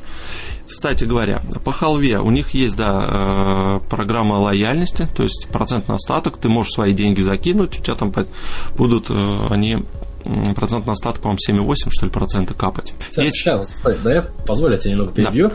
Я просто очень люблю это, а, ну, вот этот пример с бабушками приводить, что вот, бабушка у вас там берет кредит или карту и не знает об этих ваших услугах, у нее нет мобильника современного и так далее. И всем так резко жалко их становится. Мне, с одной стороны, тоже, но с другой стороны, я вообще-то понимаю, что это проблема по большей части из самой вот этой условной бабушки, потому что ну, нужно себе отдавать какой-то отчет, что ты идешь в банк, где, скорее всего, придется пользоваться мобильным приложением. То есть, опять же, вспоминая свой опыт работы в Тинькове, до сих пор не понимаю, каким образом всякие вот реально бабушки соглашались брать карту в дистанционном банке, mm-hmm. зная, что у них э, кнопочный телефон. Ну, это попросту тупо. Ну, то есть, как ни называй, но это тупо. Максимально просто тупо. И поэтому, если даже там ваша какая-нибудь родственница, бабушка, там дедушка собираются брать кредиты, там, то без шуток, без фигни, лучше бы брали в Сбербанке, потому что Сбербанк все еще лучше всех ориентирован на такое вот офлайн обслуживание, где реально вот бабушка может прийти, сказать проблему, и за нее все сделают. Остальные же все банки очень быстро идут в digital, потому что обслуживать там дедушек, бабушек не, вроде бы и выгодно, но с другой стороны такое себе. Завлекать постоянно аудиторию, которая будет пользоваться их онлайн-сервисами и прямо у них заседать в разы выгодней банкам. Ну, судя по всему, учитывая эту тенденцию. Поэтому просто следите за этим. Если вы понимаете, что мобильное приложение будет неотъемлемой частью, а опять же, погашать те же рассрочки по халве, насколько я знаю, ты прям просто в личном кабинете, вот у тебя есть список твоих рассрочек, и ты нажимаешь кнопку погасить. Это ведь так, да? Uh, да, ты видишь. Ну, у меня не было... Там все общее, да, там uh, все твои рассрочки, несколько покупок, они все объединяются в общую сумму. И uh, ты гасишь ежемесячно на какую-то общую сумму, которая уже сплюсовалась. Вот, но просто, опять же, я то ли где-то скриншоты видел, то ли видео, не помню, что там прям показывается, какая рассрочка, сколько цифр, ну, то есть у тебя Показывается, есть, есть которая... да. Вот, да. У тебя там все-таки информация, которая тебе нужна. А если ты пользуешься халвой так, чтобы просто раз в месяц приходить там по бумажке оплачивать кредит, но, опять же, я думаю, всем должно быть очевидно, что это тупо. Не надо так делать. Если вы понимаете, что онлайн-сервисы будут важной составляющей обслуживания в этом банке, а вы там бабушка, у которой нет телефона с интернетом, или вы не умеете пользоваться компьютером и все такое, не стоит. Де- деньги дороже. Да, и по Тинькову Драйв я тоже отключал страховку сразу же. Как только получил, я чпок и выключил. Ну да, правильно сделал. Причем, что хорошо, мне именно консультант подсказал. Я у него спросил, говорю, да, можете зайти, потом выключить. То есть это не обязательно. Ну, да, нормально. Там благо, что сейчас, э, знаешь, тоже вот такая страшилка, что везде пытаются обмануть и все такое, но зачастую, то есть если ты прям прямой вопрос задаешь, то, понятное дело, никто тебе не будет там пытаться стать в уши. Ну, только если вот по тупости сотрудника, и он там что-то напутал или сам плохо знает. Ты спрашиваешь у него напрямую, типа, можно это отключить? И тебе прям скажут, что ну да или нет. Если да, то как? Ну да. А, у халвы есть чат, что хорошо. Ну, сейчас это, мне кажется, любой себе банк должен в чат включать. Ну да, без чата тяжеловато. Тяжеловато, потому что, да, не, вс... да, не все вопросы иногда просто по телефону можно. Ну, смысл иногда там какой-нибудь маленький вопросик, быстренько ты звонишь, сидишь на линии, ждешь. А уж тем более ради маленького вопроса идти в отделение, ну это прям ух. А, Слушай, да? да, слышим, слышим. Думали опять, что просто да. связь пропала. А, а у меня, знаете, у меня такой вопрос вот возник, я не знаю, вот к Ване интересно интересно, как вот его мнение. А. Например, может, обсуждали, пока я тут шаманил. А, есть вот такое мнение сложившееся, может быть, даже стереотип назвать его, что вот в, при рассрочке, если гасить а, эту рассрочку до, досрочно, mm. если можно так сказать, за тавтологию, а, то портится кредитная история. Да нет, конечно. Кредитная есть, история, да. если вы как раз брали кредитную историю, вот там же у Equifax можно бесплатно получить. Ну, то есть сейчас там а, у нас недавно выходил закон, который позволяет вообще лю- всегда получать бесплатную кредитную историю, ну там через госуслуги и все такое. Если вы хоть одну кредитную... Ну там ерунда. Там Я прям... пробовал, там не особо много информации. Ну хорошо, даже если вот напрямую у Equifax запросить, Equifax там почти все, кто брал кредит, у них в Equifax, в Equifax кредитная история. Там прям прямым текстом написано, что кредитная история учитывает количество кредитов, их срок и наличие просрочек. То есть, если вы допускаете просрочки, вот это минус. Все остальное просто глупые выдумки. Не, погоди, постой. Ну смотри. Э, э, Давай пример факт, какой-нибудь. Да. Формально, формально. Да. Ну смотри, вот я, я помнишь, Антон, по-моему, говорил с тобой об этом, да, уже? Э, по факту, я беру какой-то товар условно, да, плачу за, ну, просрочку там 40 тысяч, предположим, там 50. Mm. Есть эти деньги, да, я оформил рассрочку. У магазин его оформил, да. Да, да, угу. но а, там фишка в том, что ты через банк должен это оформлять, ну, да. с которым магазин работает. Магазины тоже предоставляют эту услугу. На следующий, допустим, через пару дней, ну, я выплачиваю всю оставшуюся сумму, соответственно, банк там не, недополучает какие-то там проценты. И формально я как бы, ну, у меня кредитная история не портится, потому что я расплатился в полной мере и все. Но банк, банк ну, недополучает какие-то денежки, которые бы он хотел получить. Ну, потому что магазин скидку уже сделал, правильно? На магазин этот товар. сделал скидку, да. да. Да, да, Чтобы банк получил вот эти проценты.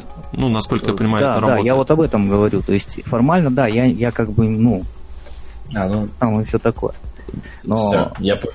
Да, Там да? про это именно, да. Да-да-да. Внутри банка можно пофантазировать, что у тебя что-то портится, но, честно говоря, ни у меня, ни где-либо в интернете я не встречал прямых доказательств, что вот смотрите, вот такой банк, вот он на этом спалился. Ну, то есть, э, пока нет доказательств, но это просто какие-то спекуляции. А за все те вот десятилетия, сколько у нас в государстве вообще существуют банки, ну, опять же, лично я не видел ни одного доказательства, что хотя бы один банк реально такое практикует. Ну, то есть, есть сотрудники, которые могли бы эту информацию слить, и есть сотрудники, которые могли бы эту информацию слить и даже скриншотами приправить, да, это было бы для них там опасно, все такое, но то есть за условные там 30 лет, да по-любому нашелся один случай, когда какой-нибудь сотрудник уволился, опубликовал это все, ну и свалил куда-нибудь там, не знаю, в Малайзию жить, и никто бы его не догнал. Но, опять же, лично я ничего этого не видел, поэтому без доказательств я не берусь утверждать, что такое прям реально есть. И я пока работал внутри двух банков, тоже ничего такого не видел. У нас не было никаких инструкций по этому поводу, никаких э, данных. А напомню, что в Тачбанке, у меня же там были ролики по поводу того, как я там работал, там была дико открытая система, то есть, по сути, я практически весь банк изнутри мог перелопатить, просто сидя за рабочим компом. И тоже ничего на эту тему я там не нашел. Ну, то есть это миф пока. Но по большей части пока не доказательства, да, лучше к этому относиться как ну, бездоказательно. Может быть, где-то оно так и есть, но доказательств нет. Да, но на себе не хочется экспериментировать тоже. Да, понятно, дело никому не хочется, но если ты уже взял карту рассрочки, то... Да, да, да, да. Но у меня просто знакомый, он именно так и поступает. То есть он, ну, с деньгами, но э, в результате получается, что он товар дешевле покупает для себя.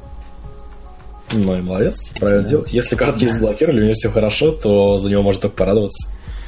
Мне кажется, знаете, в чем единственное, что, может быть, да, кредитная история не портится, но единственный момент, что в будущем, если он захочет э, у этого же банка еще такую же рассрочку, ну, допустим, банк же видит, да, всю это, его кредитную историю, он может отказать, ну, там что-нибудь придумать или не Я одобрить. про это и говорю, что ты формально ты прав, есть э, как бы э, лабораторное исследование, а есть жизнь.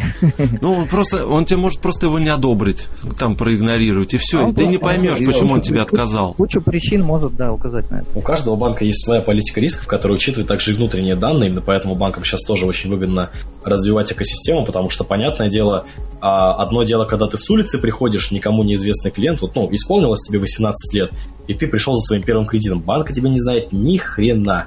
А другое дело, если ты... Вот сейчас же появились эти, скажем так, детские карты, которыми ты можешь пользоваться с 14 лет. И вот прикинь, что с 14 лет у тебя есть дебетовка одного банка, ты ею пользуешься, и через 4 года ты можешь брать кредиты.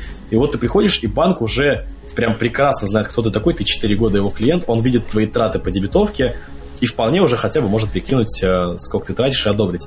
И поэтому, да, внутренний скоринг, который учитывает внутренние данные клиента, они везде есть. И вполне возможно этот параметр учитывается. Вот здесь, да, при оформлении новых продуктов я уже уверен, что скорее всего это так. Хотя, опять же, доказательств нет у меня, к сожалению.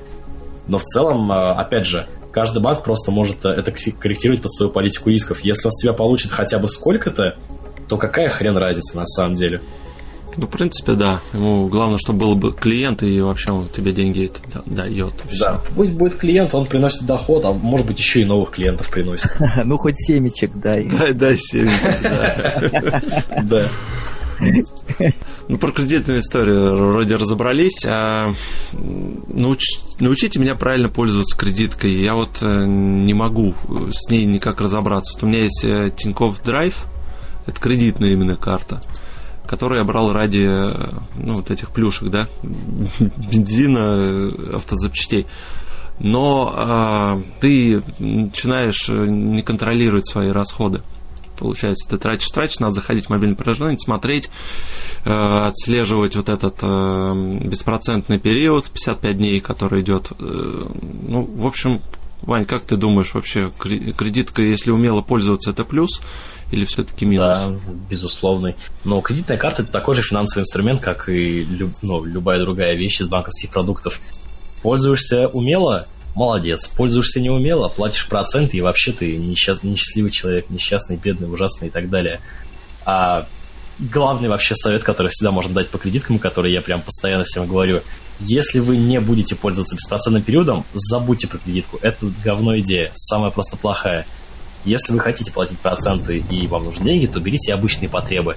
Не дают обычные потребы, предлагают кредитку, но лучше все-таки попробовать просто взять в других банках, потому что это будет тупо выгодней. Если берете кредитку, то только беспроцентный период и никак иначе, потому что ну, это самое выгодное, самое выгодное решение. При этом есть, допустим, тоже очень популярная схема, она довольно простая.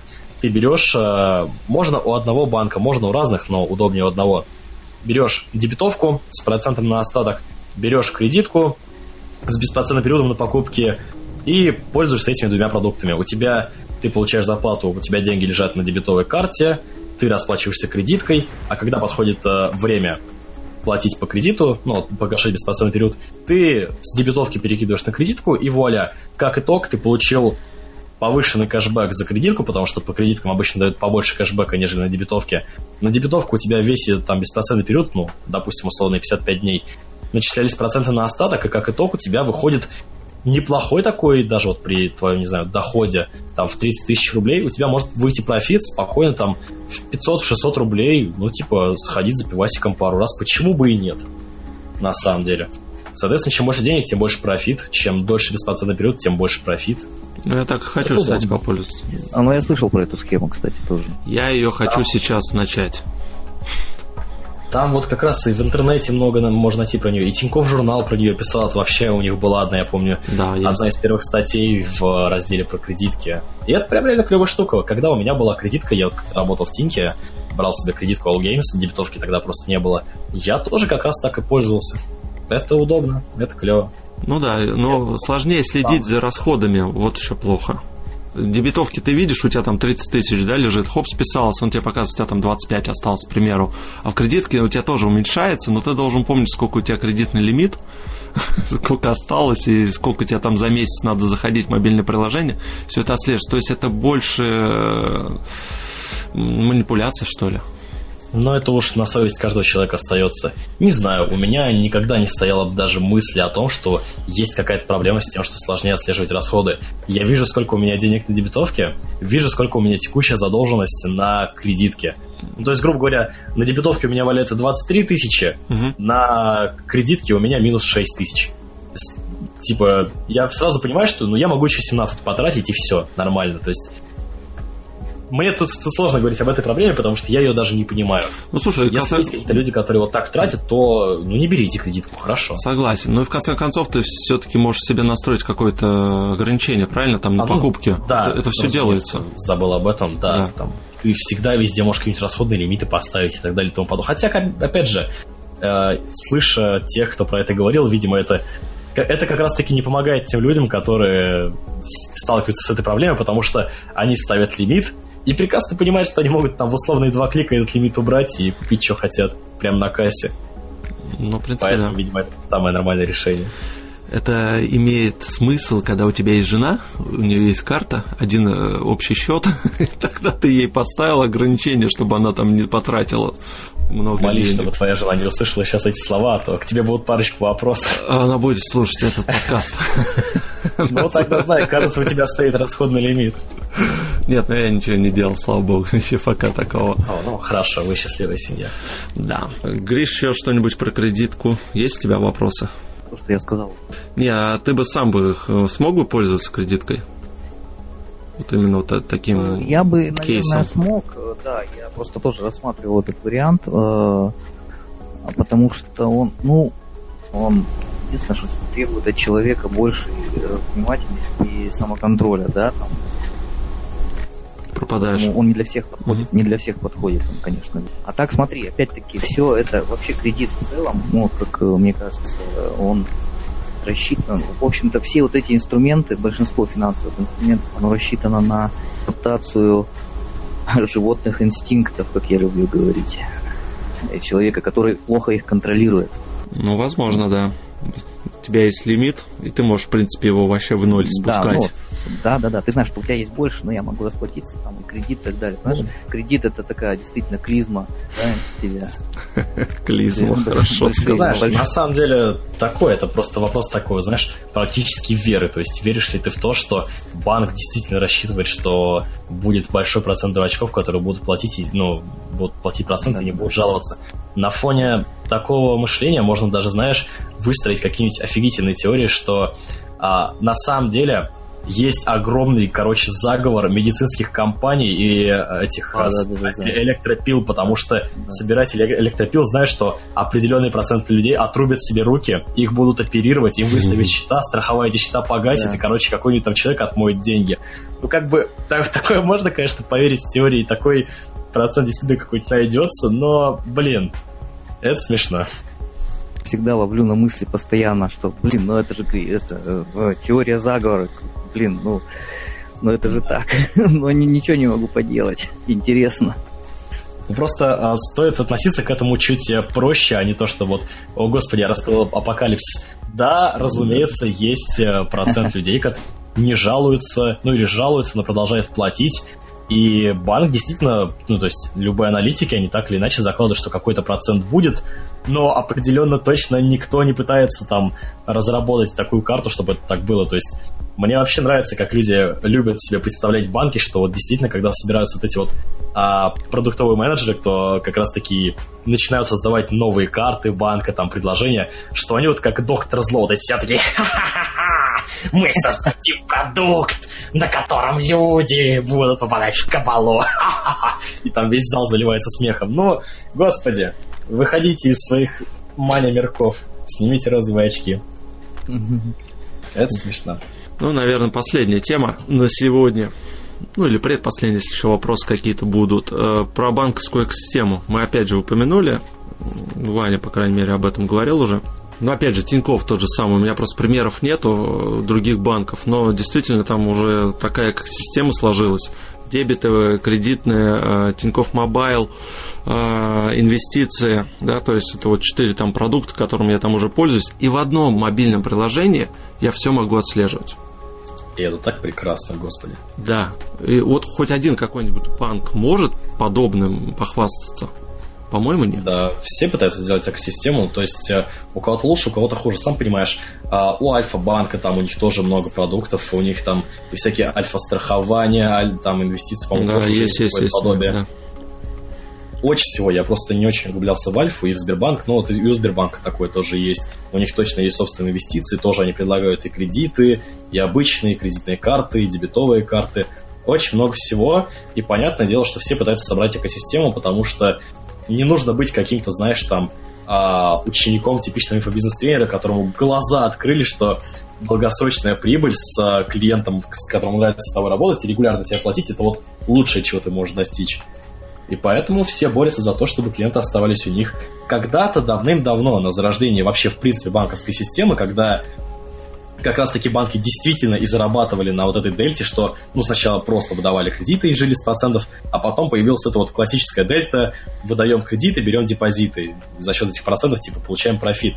Но сейчас уже далеко не так. Сейчас очень много прибыли все банки получают именно на комиссионках. Комиссия за обслуживание, комиссия за переводы, снятие наличных, за операцию в инвестициях, за там взнос страхования, ну то есть вот все всякое такое.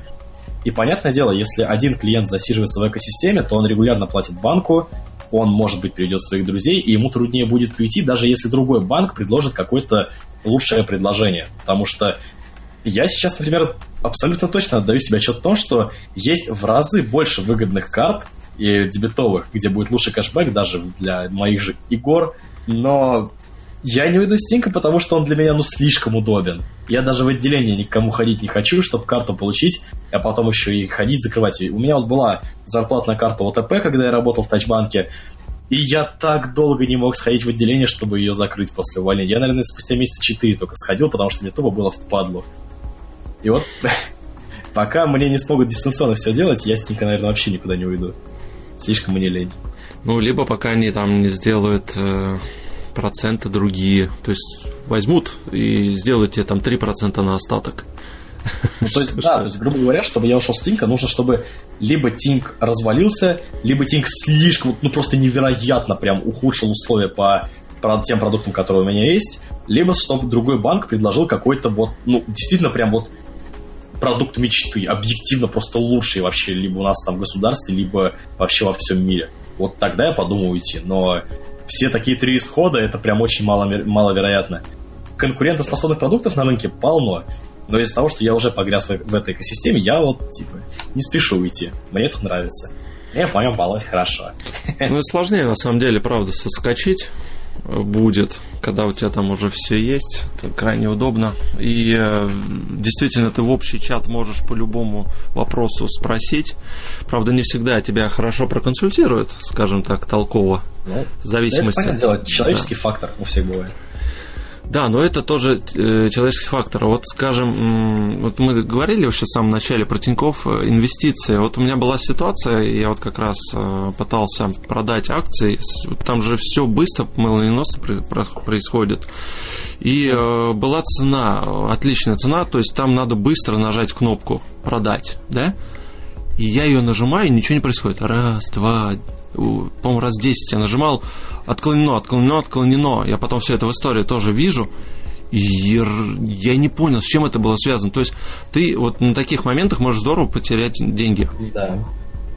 Из-за того, что софт, э, либо не софт, я не знаю, что в этом сглючило.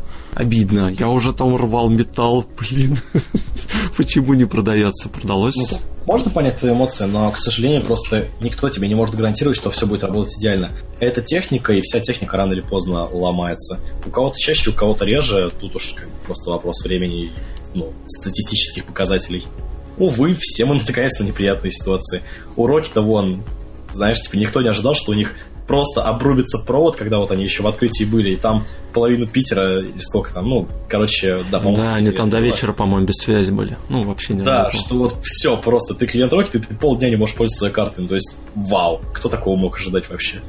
Ну да, весь прикол, ты стоишь на кассе, и у тебя не проходит оплата. То есть ну, ты не можешь оплатить покупки. И вот, ты перечисляешь, тебе говорят, да. вот порвался. Ну, извините, да. Понять Это... можно, но и ты думаешь, а как так?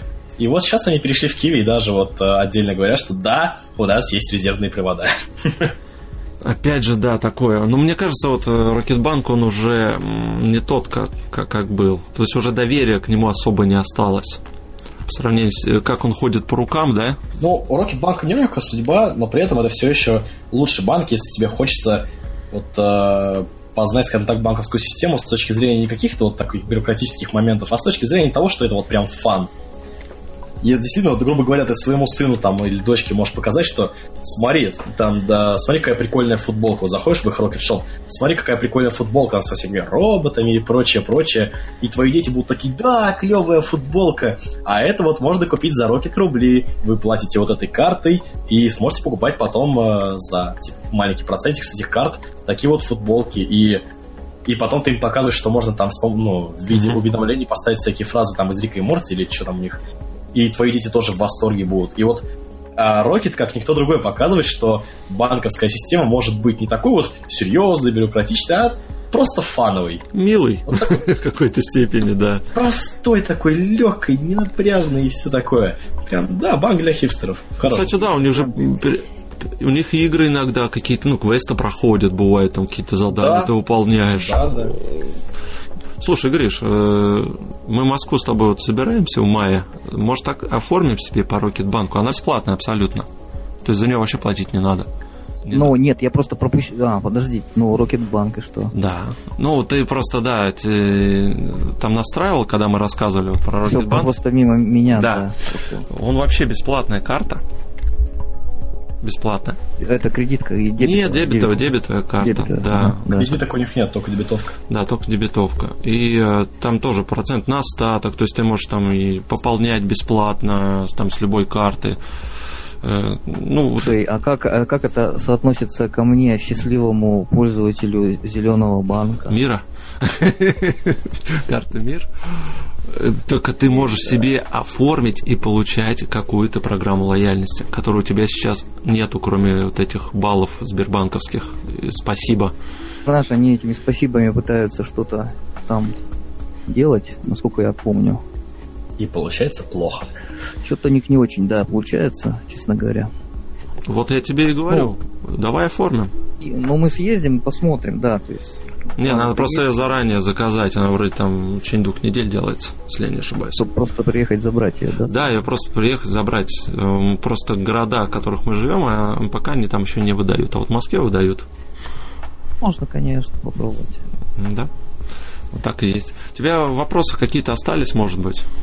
Еще? Я задал уже то, что основное А. я хотел, я задал. То есть меня то, что интересовало. Ну, основное, да? Тогда другой вопрос. Э, Почему ты отказался от Тинькофф? Два раза. Ну, я не отказывался, это они от меня отказались. Я слишком сложный клиент для них. Понятно. Ваня, а что ты такого сделал?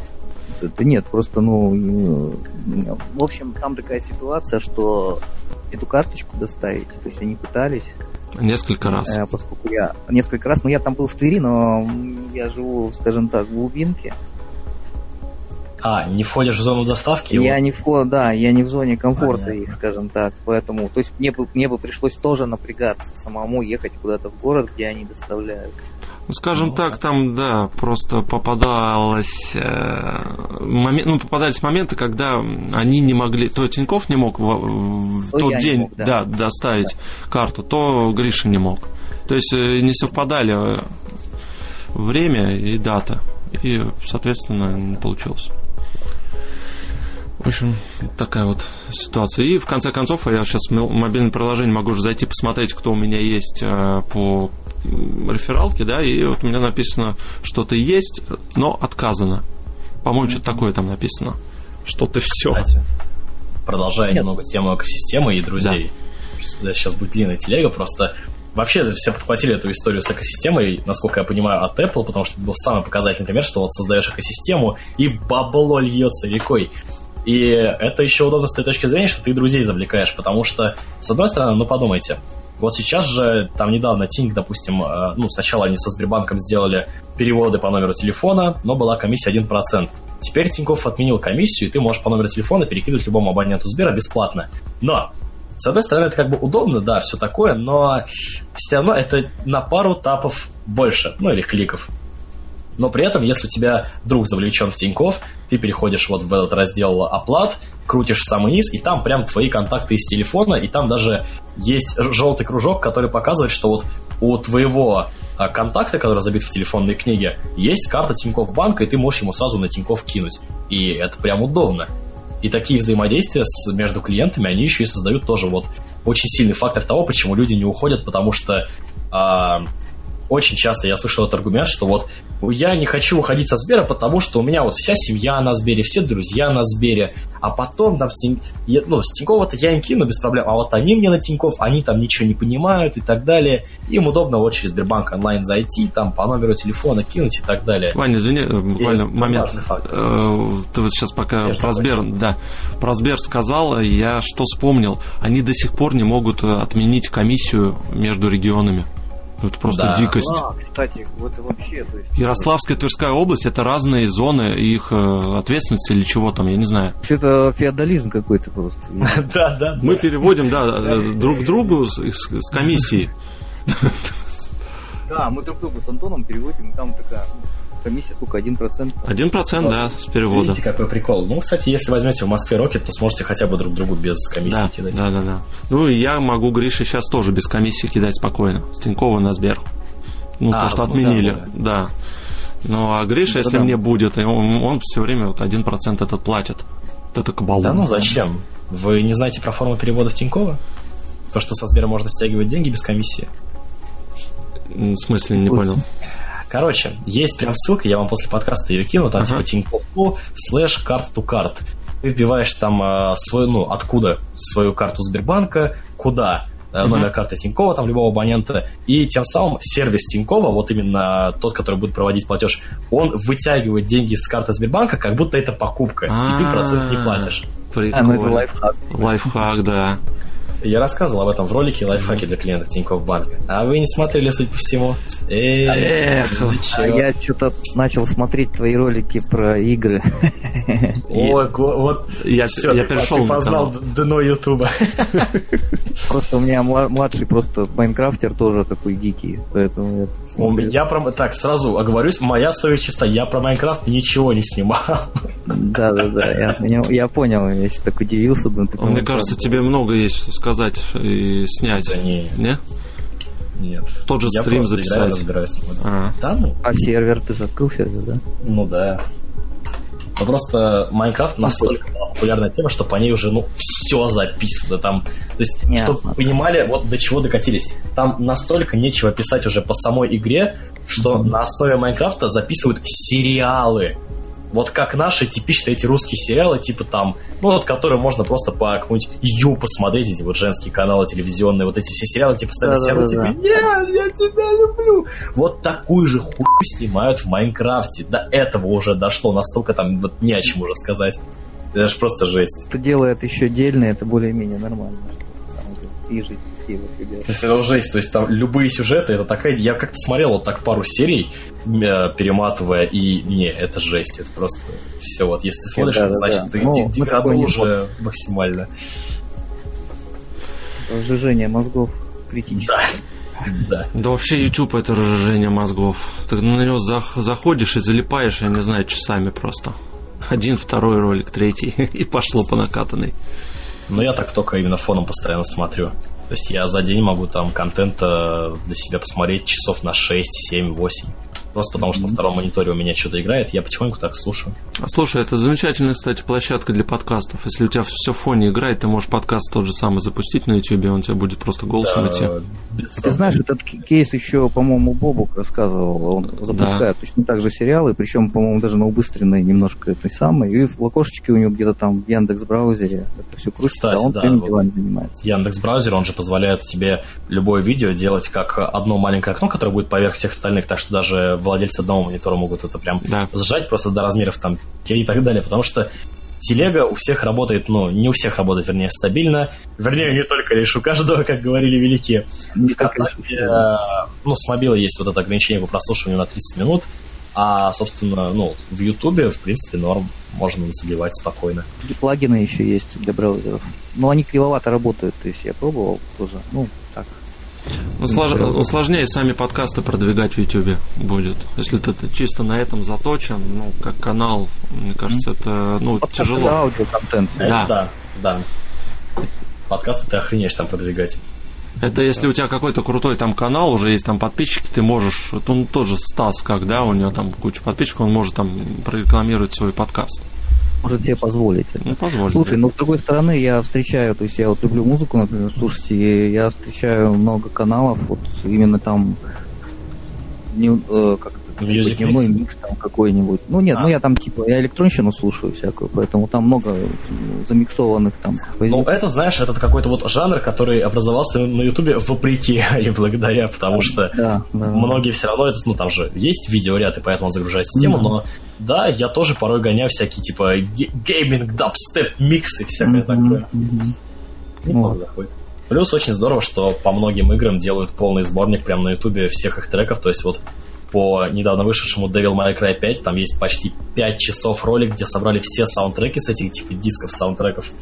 Вот, и прям клево. Да, занимаются, занимаются. И да. все это прям с монтажом, со всякими там постоянными персонажи появляются, видеоряд на заднем фоне есть да, где-то. Красиво, да. Ой, красиво делают, красиво. Красиво. Да. Давайте закругляться уже, наверное.